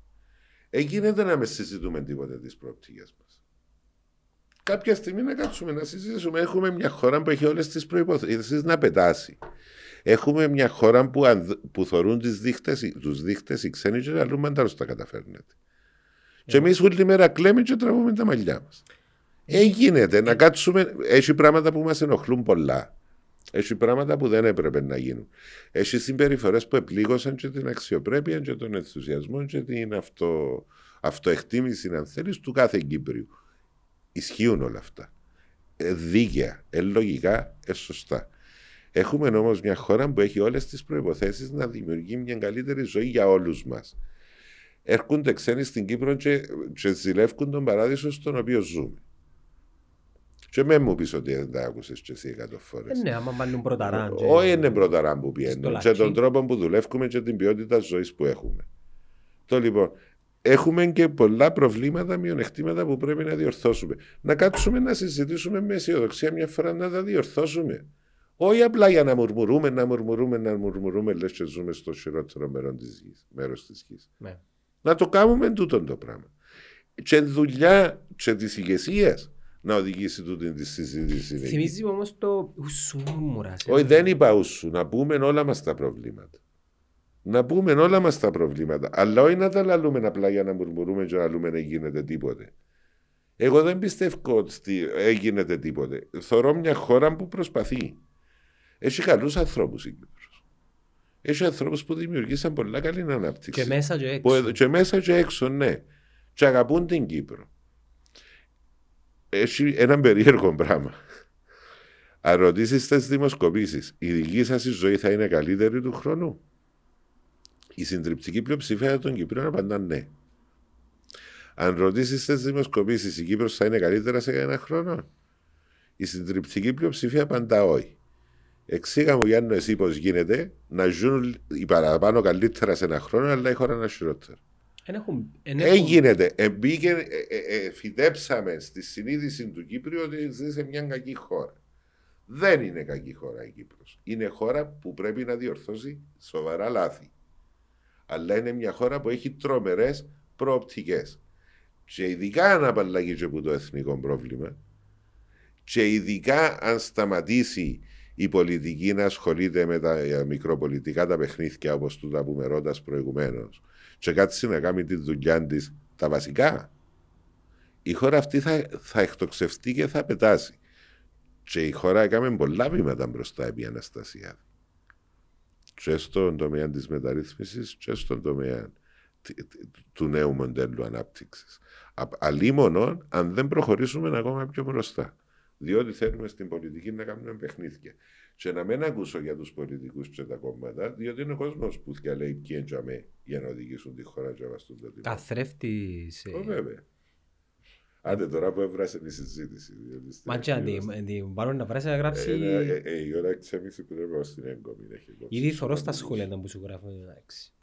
Ο κύριος Σοφοκλέους της άλλη χώρα, ο κύριος Σοφοκλέους μας να μας παντρέψει έναν άνθρωπο. Να σας παντρέψω. Ωραία, κάτσε δούλοι να κλαίτε για να περνάτε ωραία εσείς, ενώ αυτή η χώρα έχει όλες αυτές τις προοπτικές. Προοπτικές έχει. Συμφωνούμενο λίπα. Έχει κάποιον που ζει φέτος χειρότερα από ό,τι ζούσε πέρσι. Έχει κάποιους, ναι. Αλλά μιλούμε για την πλειοψηφία. Εν είμαστε οι... ξέρω εγώ, να μην πω κάποια. Τι είμαστε τελικά. Εν είμαστε οι... τι είμαστε. Να βάλουμε τα πράγματα. Πέ μου, Ουγκάντα, ξέρω εγώ το έναν το άλλο γεμένη. Είναι Ουγκάντα που ήθελα να πω. Είναι Ουγκάντα που δεν το κάνω. Να πω Σουδάν, που έχουν και πρόβλημα. Στο Σουδάν κάνουν φίλιον πολεμά. Ναι, να το πούμε τζίνο. Ωραία. Τι είμαστε.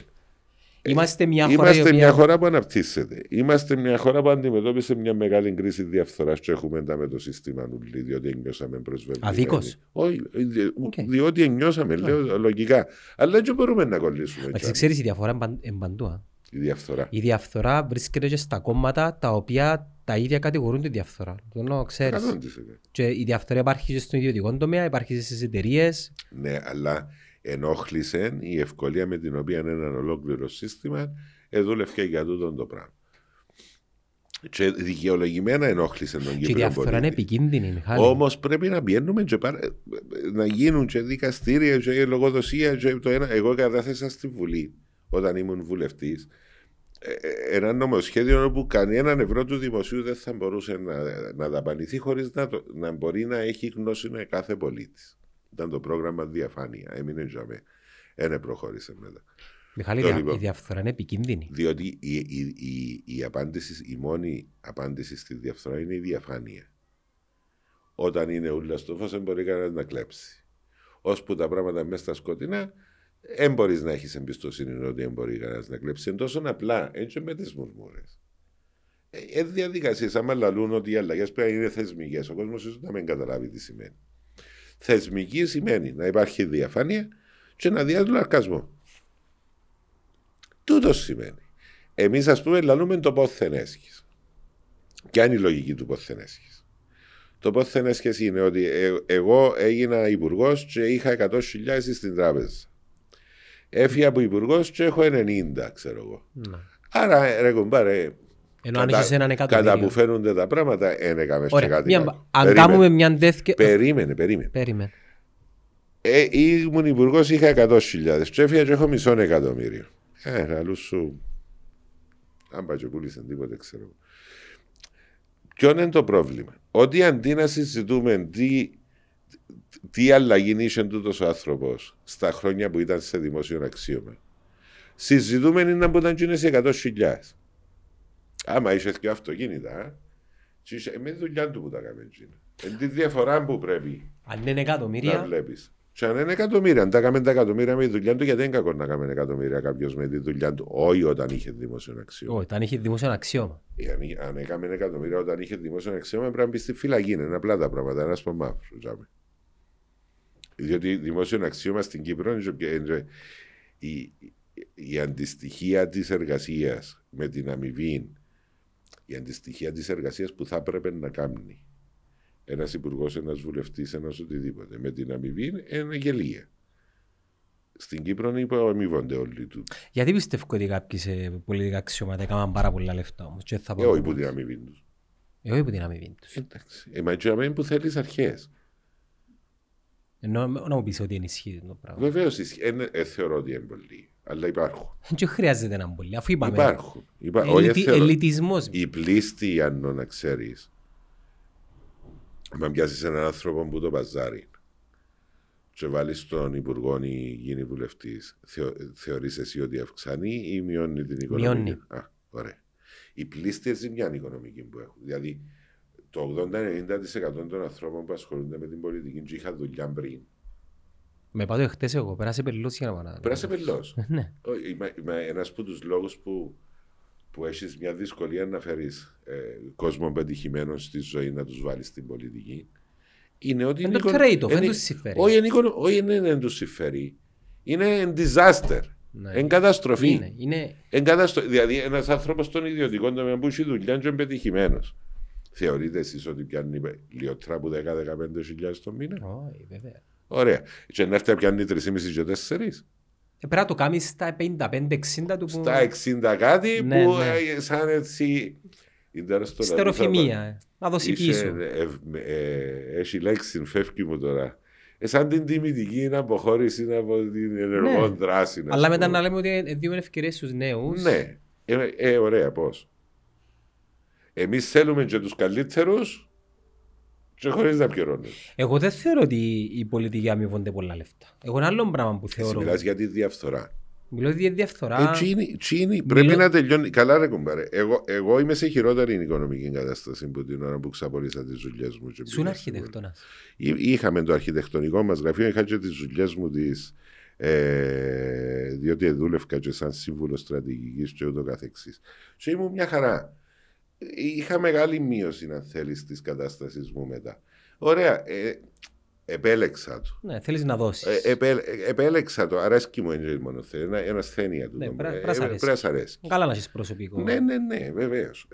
Ωραία, έγιναν τούτα τα πράγματα, όμως δεν είναι τούτο που πρέπει να είναι η νόρμα. Πρέπει να φύγουμε που την ισοπαίδωση, αν τα λουν κάποιοι με που ζεις και που ζεις. Ναι, ζώδαμε και ξέρω. Και ξέρω και δει πώς αξιολογούν οι ξένοι τούτην τη χώρα. Και ξέρω ότι είναι πολύ καλύτερη η εικόνα που έχει η Κύπρος έξω από την Κύπρο από την εικόνα που έχουν οι Κύπροι για τη χώρα τους. Μα το δεν ισχύει σε όλες τις περιπτώσεις. Όχι, δεν ισχύει.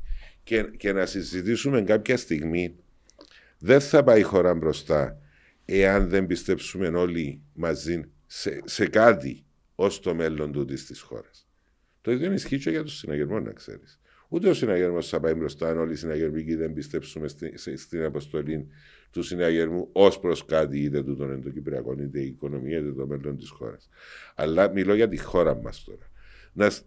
Έχουμε προβλήματα. Υπήρχαν τούτα τα φαινόμενα διαφθοράς. Υπήρχαν. Και μπορεί να υπάρχουν ακόμα. Να βρούμε τον τρόπο να κάνουμε τούτη τη συζήτηση περί διαφθοράς, αλλά όχι να την κάνουμε εις βάρος της συζήτησης της προοπτικής της χώρας. Εμένα δεν τούτο που με ενοχλεί. Εξαντλούμε το 100% της συζήτησης στα κακά και δεν διούμε ούτε 0.5% της συζήτησης στα καλά. Στις προοπτικές μας. Στο τι πρέπει να γίνει για να προχωρήσουμε μπροστά. Είναι ένα άδικο τούτο το πράγμα. Και τι κάνουμε ακόμα με τούτον τον τρόπο. Όποιον δεν μιλώ για μένα. Έχει ανθρώπους στην Κύπρο που ασχολούνται με το πώς θα πάει η χώρα μπροστά. Όποιος πάει να συζητήσει τον. Εντάξει, ρε κουμπάρα, έστα του τα τώρα. Πέ μας για τα διαβατήρια. Δηλαδή, αν έρθω να σου πω τώρα το μεγαλύτερο πλάνο για την Κύπρο, και τι πρέπει να γίνει, η απάντηση σου κατά πάσα πιθανότητα θα είναι έστα, ρε Μιχάλη, του τα τώρα. Πέ μου τώρα για τον Αναστασιάδη, και το ένα και το άλλο. Συζήτηση, χώρα του τι. Είναι πολιτικός διάλογος του. Ίσως επειδή δεν έγινε closure, δεν κλείσε. Ούτε πρόκειται να κλείσει ποτέ. Ούτε, ωραία, να τον κάνουμε τη συζήτηση όσο θέλετε. Δεν σου είπα σου τίποτε. Ενοχλεί όμως κάποιους. Δεν σου είπα τίποτε στην. Και εμένα ενοχλεί. Αν έχει επιπλέον, μπορεί να με ενοχλεί και παραπάνω από σένα, αλλά δεν μπορώ να καταδικάσω τη χώρα μου επειδή έμεινα κολλημένος. Πάνω σε τη χώρα μου καταδικάζουμε. Τη χώρα μου καταδικάζουμε, διότι καταδικάζουμε τη δημόσια συζήτηση. Και δεν κάνουμε ποτέ μας δημόσια συζήτηση για το πώς μπορούμε να πάμε όλοι μαζί μπροστά. Κάνουμε δημόσια συζήτηση σαν τους κερκίδες του γηπέδου που φωνάζουμε για φέρνουν. Η αλήθεια λέγεται στις...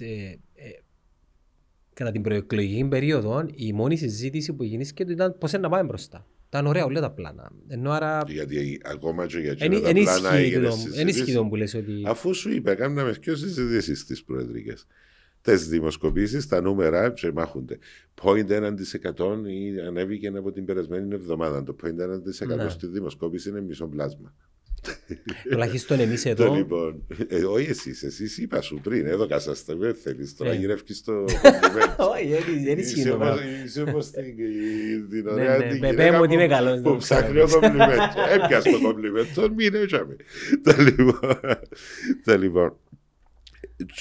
Και κάναμε και debate που έτσι ήταν συζήτηση πραγματική. Ήταν ποιος να πιάει το debate, ειδικά του 1-2 λεπτά απαντήσεις που είχαν οι άνθρωποι. Δηλαδή κάθονταν και με 3 ώρες ο Χριστοδουλίδης, ο Μαυρογιάννης, ο Αβέρωφ, και είχαν τσινία μιλούσαν σύνολων στα debate, ήταν 2 ώρες το κάθε debate, η ώρα που είχε ο κάθε υποψήφιος δεν εξεπερνούσε τα 10 λεπτά. Να μιλήσει συνολικά. Ναι, συνολικά τσιντές και ώρες. Ναι. Και καρτερούσαμε να βγάλουμε πρόεδρο και να ακούσουμε, επειδή μιλήσαν σε έναν αριθμό debate που 10 λεπτά, που στα 10 λεπτά δεν μπορείς να πεις τίποτε ουσιαστικό. Η μόνη σου έννοια, και επειδή εγώ θεωρούμε και καλώσεις στις προεκλογικές εκστρατείες, νομίζω είχα και συμμετοχή πολύ σε πολλές, έτσι πολλά καλές. Η μόνη σου έννοια, αν έχεις 10 λεπτά συνολικό χρόνο, είναι τέλος να γεράσεις ή να βάλεις τον κόλ ή να σταματήσεις τον άλλο. Έτσι έχεις έννοια για να κάνεις ουσιαστική πολιτική συζήτηση, διότι δεν προλαβαίνεις. Εν το φόρμα. Εν το φόρμα. Ναι. Δεν προλαβαίνεις. Είναι ένα σύριστο ή να σύρει κάποιος το πυροτέχνημα ή να αποκρούσει κάποιος καλά, ας πούμε, έτσι όχι κάτι άλλο. Και τούτη οι προεδρικές εκλογές, οι τελευταίες, άστε τα αποτελέσματα, άστε τι έγινε, άστε αν είναι καλά που έγιναν. Δεν μιλώ για τούτα όλα, μιλώ ως ποιότητα προεκλογικής. Η προεκλογική συζήτηση στις προεδρικές εκλογές ήταν το επίπεδο, η ευκαιρία του κόσμου να ενημερωθεί ήταν υπό το 0. Και ήρθετε εσείς επειδή να πιάσετε το κομπλιμέντο τελικά και καλύψετε ένα μικρό μέρος, αλλά εσείς έχετε ακόμα δυστυχώς εξειδικευμένο ακροατήριο, διότι δεν είναι ο κόσμος, ειδικά ο πιο μεγάλος μαθημένος, να μπαίνει σε τη διαδικασία των podcast κτλ. Και ήρθετε εσείς και γι' αυτό σας δόθηκε η ευκαιρία να ξέρεις. Όλα τα podcast της Κύπρου είναι πολύ αναβαθμισμένα από τις προεδρικές εκλογές. Πριν δεν ήταν έτσι. Δεν ήταν τόσο το ενδιαφέρον. Γιατί ο κόσμος που εδιψούσε να ενημερωθεί δεν μπορούσε να ενημερωθεί από πουθενά άλλου εκτός που δάμε. Δεν ξέρω αν μας. Εσείς πρέπει να στείλετε λουλούδια και ευχαριστήριες επιστολές και στα κανάλια και στις εφημερίδες. Εντάξει, κοιτά, δεν το βλέπουμε έτσι. Εγώ κάνω κριτική. Τουλάχιστον εμείς είδαμε, ξέρει το κόσμο που το 19 που υπήρχαμε. Απλά ήμασταν έτοιμοι όταν ήρθε η ευκαιρία. Ο κόσμος ξέρει, ναι, ήρθε η ευκαιρία γιατί, ναι. Γιατί το παραδοσιακό σύστημα ενημέρωσης απέτυχε να ενημερώσει τον κόσμο. Ο κόσμος ήθελε να ακούσει. Ρε κουμπάρε, ποιος είναι τούτος ο Αβέρωφ, ποιος είναι ο Μαυρογιάννης, είναι να μπουλαλούν για τα ζητήματα, ποιος είναι ο Χριστοδουλίδης. Ήθελε να ακούσει, να τον βλέπει το άλλον, να βλέπει πώς σκέφτεται. Μπορείς σε έναν debate να δεις πώς σκέφτεται ο άλλος. Αν θέλεις να μιλήσουμε με όρους debate.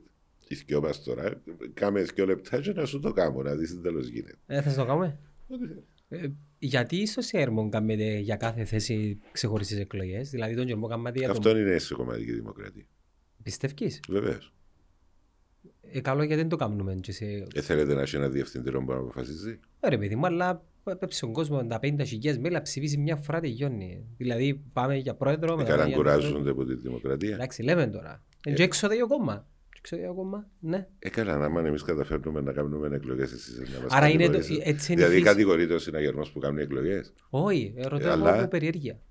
Καλά, είναι η περιέργεια δημοκρατία. Είμαστε το πιο δημοκρατικό κόμμα της Κύπρου. Αντί να μας δείτε τα εύσημα, θέλετε να μας κάνετε τους παρατηρήσεις που πάνω. Διότι αποφασίζει η βάση. Ναι, άλλο μπορώ να μου ρωτώ. Την ημέρα που πήγαν τα μελά ψηφίσουν για πρόεδρο ή ψηφίσουν για αντιπρόεδρο.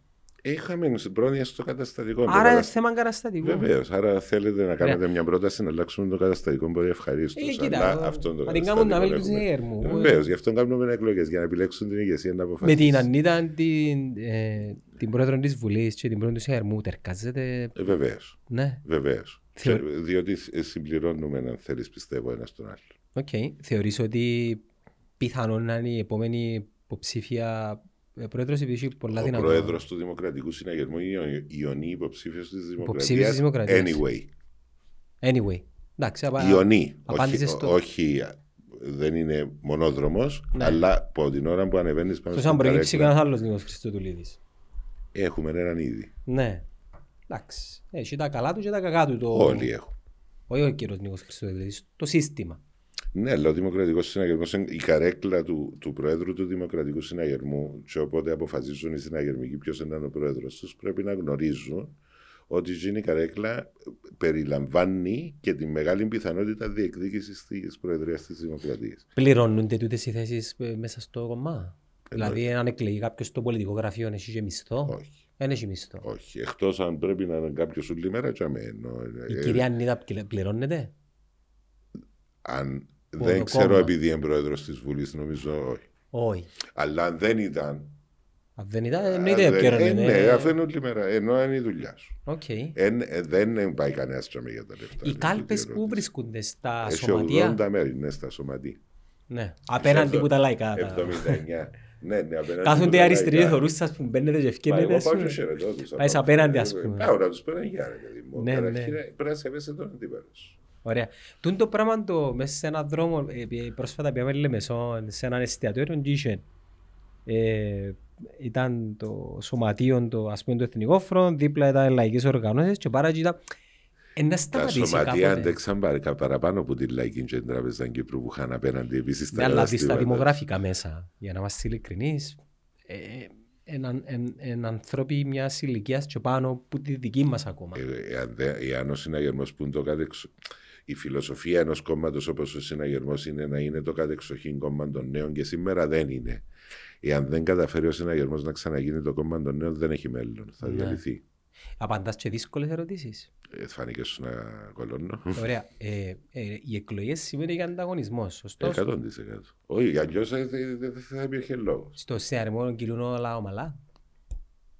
Ποτέ δεν κυλούν κάπου όλα ομαλά, αλλά τουλάχιστον τώρα έχουμε μια εκλογική διαδικασία όπου η βάση αποφασίζει. Είναι η διαδικασία προεκλογική, πώς την.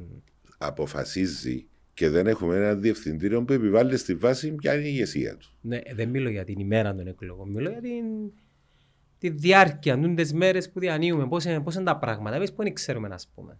Εντάξει, εμείς κάθε μέρα πάμε 2-3 τόπους. Μιλάς όλη μέρα στα τηλέφωνα. Είναι πολλά δύσκολη. Πάρα πολύ επίπονη η διαδικασία τούτη. Ενώ και το περιβάλλον. Ναι, ένα πολύ δημοκρατικό το περιβάλλον. Ξέρω κι εγώ, έχω φίλους Σέρβοι. Ακούω κι εγώ πράγματα. Εντάξει, πάντα ενάσχει. Και έχει παραδείγματα που έχει συμπεριφορές που δεν θα έπρεπε να υπάρχουν, αλλά εν θεωρώ ότι είναι ο κανόνας. Okay. Και η μέρα των εκλογών είναι 6 του Μάη. 6 του Μάη. Και πότε ευκαινούν τα αποτελέσματα. Την ίδια νύχτα. Την ίδια νύχτα. Ποιοι τα καταμετρούν. Ο συναγερμός έχει πολύ καλό σύστημα. Είναι οι ανθρώποι εκεί και έχουμε και εμείς παρατηρητές αν θέλουμε. Ναι, δηλαδή ας πούμε εσύ έχεις την ομάδα σου και την ημέρα γίνει η ομάδα σου. Ναι, αλλά είναι παντού, είναι 80 σημεία. Είναι 80 σημεία που 4 περίπου άτομα το κάθε σημείο που χρειάζεται για να ντιαμε εκ μέρους της οργανωτικής επί της εφορευτικής επιτροπής ας πούμε του συναγερμού. Πώς είναι. Είναι πολύ καλός ο συναγερμός να κάνει εκλογές, ξέρει. Επίαστε στην Πινδάρο μέσα στις εκλογές. Τότε θα εκλέγαμε πρόεδρο. Ναι, πρέπει φορά δεν πήγα μέσα. Ένιωσες ότι ήταν ένα απόλυτα δημοκρατικό περιβάλλον. Εντάξει, και οι συνθήκες που πήγαμε ήταν λίγο που είχαμε κάνει το podcast με τον κύριο Νεοφίτου. Πήγαινε καλά, άρα κατά κάποιον τρόπο ήταν έτσι μια φιλοξενία γνωριμία. Ουδέποτε τα γραφεία του συναγερμού ήταν δύσκολα για κάποιον που έρνε του συναγερμού. Ναι. Ουδέποτε. Ναι. Δηλαδή πάντα ήταν πολλά φιλόξενα τα γραφεία του συναγερμού, ειδικά σε. Πιο φιλόξενα σε όσους εμπροέρχονται από τον συναγερμό παρά στους συναγερμούς. Ναι, και για όσους. Επειδή έχει αγωνία ο συναγερμικός να δείξει ότι σέβεται και αποδέχεται. Επειδή μας αρέσει και μας ο διάλογος. Σκεφτείτε κατεβήκαμε και την μέρα 4 ομονιάτες μέσα στο συναγερμό. Είπες σας κανένας τίποτε. Όχι, έκαναμε, τα χαϊχούθηκε μας. Ενώ είναι πιο παγωμένο το περιβάλλον αν πάμε εμείς στο Αγγέλα, ας πούμε, έτσι πιο. Εντάξει, έχουν μια άλλη έτσι. Ναι. Ενώ εμείς αγωνιούμε να τους κάνουμε. Πιάσε πολλά επιτελεία. Πιάσε πολλά έτσι. Ξέρεις που τα γεύματα, συγκεντρώσεις προεκλογικές. Πω παντού, δεν έχω πρόβλημα. Εντάξει, συμφωνώ μαζί σου ότι το κάθε κόμμα έχει τις ιδιαιτερότητες του. Το θέμα είναι να νιώθει ο κόσμος ότι έχει ένα πολιτικό σύστημα που αγωνιά παραπάνω για την χώρα παρά για το συμφέρον του οποιοδήποτε. Και πολίτες που αγωνιούν να έχουν σωστή ηγεσία η χώρα, διότι οι πολίτες έχουν ευθύνες για σωστή ηγεσία η χώρα για να μπορούμε να πηγαίνουμε μπροστά. Ναι, συμφωνώ μαζί σου. Πάντα έλεγα ότι. Πάτω ξανά, να ξαναπώ τώρα. Και ο Κέννετ ότι μην σκέφτεσαι μόνο να μπορεί να κάνει η χώρα για σένα, αλλά σκέφτεσαι εσύ να μπορεί να κάνει. Καταρχήν να κάνεις σωστές επιλογές. Ναι. Λαλούν όλοι για το πολιτικό σύστημα είναι καλό, ξέρω εγώ οι βουλευτές. Καλά, ποιος τους κάνει. Και με μου πεις ότι είναι οι επιλογές. Το 50% μου ψηφίζει, γίνει τους καλό. Έκαναν οι άλλοι είναι φταίν. Εντάξει, φταίνε γίνεται. Ωραία, γιατί είναι τούτον το συγχωροχάρτη στους ανθρώπους της Αφρικής. Μα δεν είναι συγχωροχάρτη. Εγώ κατηγορώ όσους απέχουν. Έτσι εγώ, εχθές... Κατηγορώ ευθέως. Έχω παραπάνω ευθύνα με εμένα. Κατηγορώ άλλος... τούτον το καλό πιασμάν και μάνα μου και να δούμε είναι να κάνουμε για να τους κάνουμε να πάνε να ψηφίσουν. Όχι, να πάνε να ψηφίσουν, αλλιώς να σιωπήσουν. Ναι. Τόσο απλά. Διότι αν δεν μιλήσουμε τη γλώσσα της αλήθειας, υπάρχουν ευθύνες από παντού. Να μιλήσουμε επιτέλους τη γλώσσα της αλήθειας. Ναι, δηλαδή, φταίει εκείνος που πάει να ψηφίσει, δεν φταίει εκείνος που να ψηφίσει. Δεν συμφωνώ. Σε πολλά που συμφωνώ. Τελικά. Μιχάλη, με ευχαριστώ πάρα πολύ ο χρόνος σου. Εύχομαι καλή επιτυχία. Και εγώ ευχαριστώ και θέλω να τελειώσω, αν μπορώ, μια κουβέντα ακόμα. Καλό. Με τούτο που συζητούσαμε πριν, διότι το νιώθω διαρκώς. Μην αδικούμε εμείς ήδη αυτήν τη χώρα. Ας κάτσουμε να αφιερώσουμε ένα 10%, έναν 20% όσου χρόνου τρώμεν για να την κατηγορήσουμε. Όχι αδίκως, για να συζητήσουμε τα κακώς έχοντα σε αυτήν τη χώρα. Ας δώσουμε έναν 20% του χρόνου για να συζητούμε και τις προοπτικές της. Και τότε όλοι μαζί θα καταφέρουμε να δημιουργήσουμε τούτη τη χώρα. Αμάν μαχούμαστε όλη τη μέρα με τα πίτουρα τρομασικότες. Να δώσουμε μια ευκαιρία στην Κύπρο. Να δώσουμε μια ευκαιρία σε τούτον τον κόσμο. Να κάνουμε τους νέους μας να μην θέλουν να φύγουν που δαμε. Νιώθοντας ότι όταν πάνε έξω καταλαβαίνουν ότι τελικά δεν ήταν ασχήμα στην Κύπρο. Γίνεται αυτό το πράγμα. Εσύ επέστρεψες αντιλαμβάνομαι στην Κύπρο. Εγώ είχα γεννηθεί και ήρθα σε νεαρή ηλικία. Ωραία. Και νιώθεις το. Ας κάνουμε ένα reflection, αν θέλετε, όλοι μαζί, αν είμαστε δίκαιοι με την χώρα μας, όχι με τους πολιτικούς και τον έναν και τον άλλον, και αν είχαμε διαφθορά, αν έκαμε λάθος. Τούτα έχει εκλογές και καθαρίζουμε τα ζωμέ καταρχήν. Και να δούμε πώς έχει και αρχές και λογοδοσίες και διαφάνεια και να κάτσουμε όλοι μαζί να τα θεσπίσουμε, όχι για να μουρμουρούμε, για να τα λύσουμε. Αλλά να δώσουμε μια ευκαιρία σε τούτη τη χώρα να έχει μια ελπίδα. Είναι πολύ καλύτερη η χώρα μας που την υπόλοιψη που την έχω πάρα πολύ. Αυτά. Ευχαριστώ πολύ, Μιχαλή.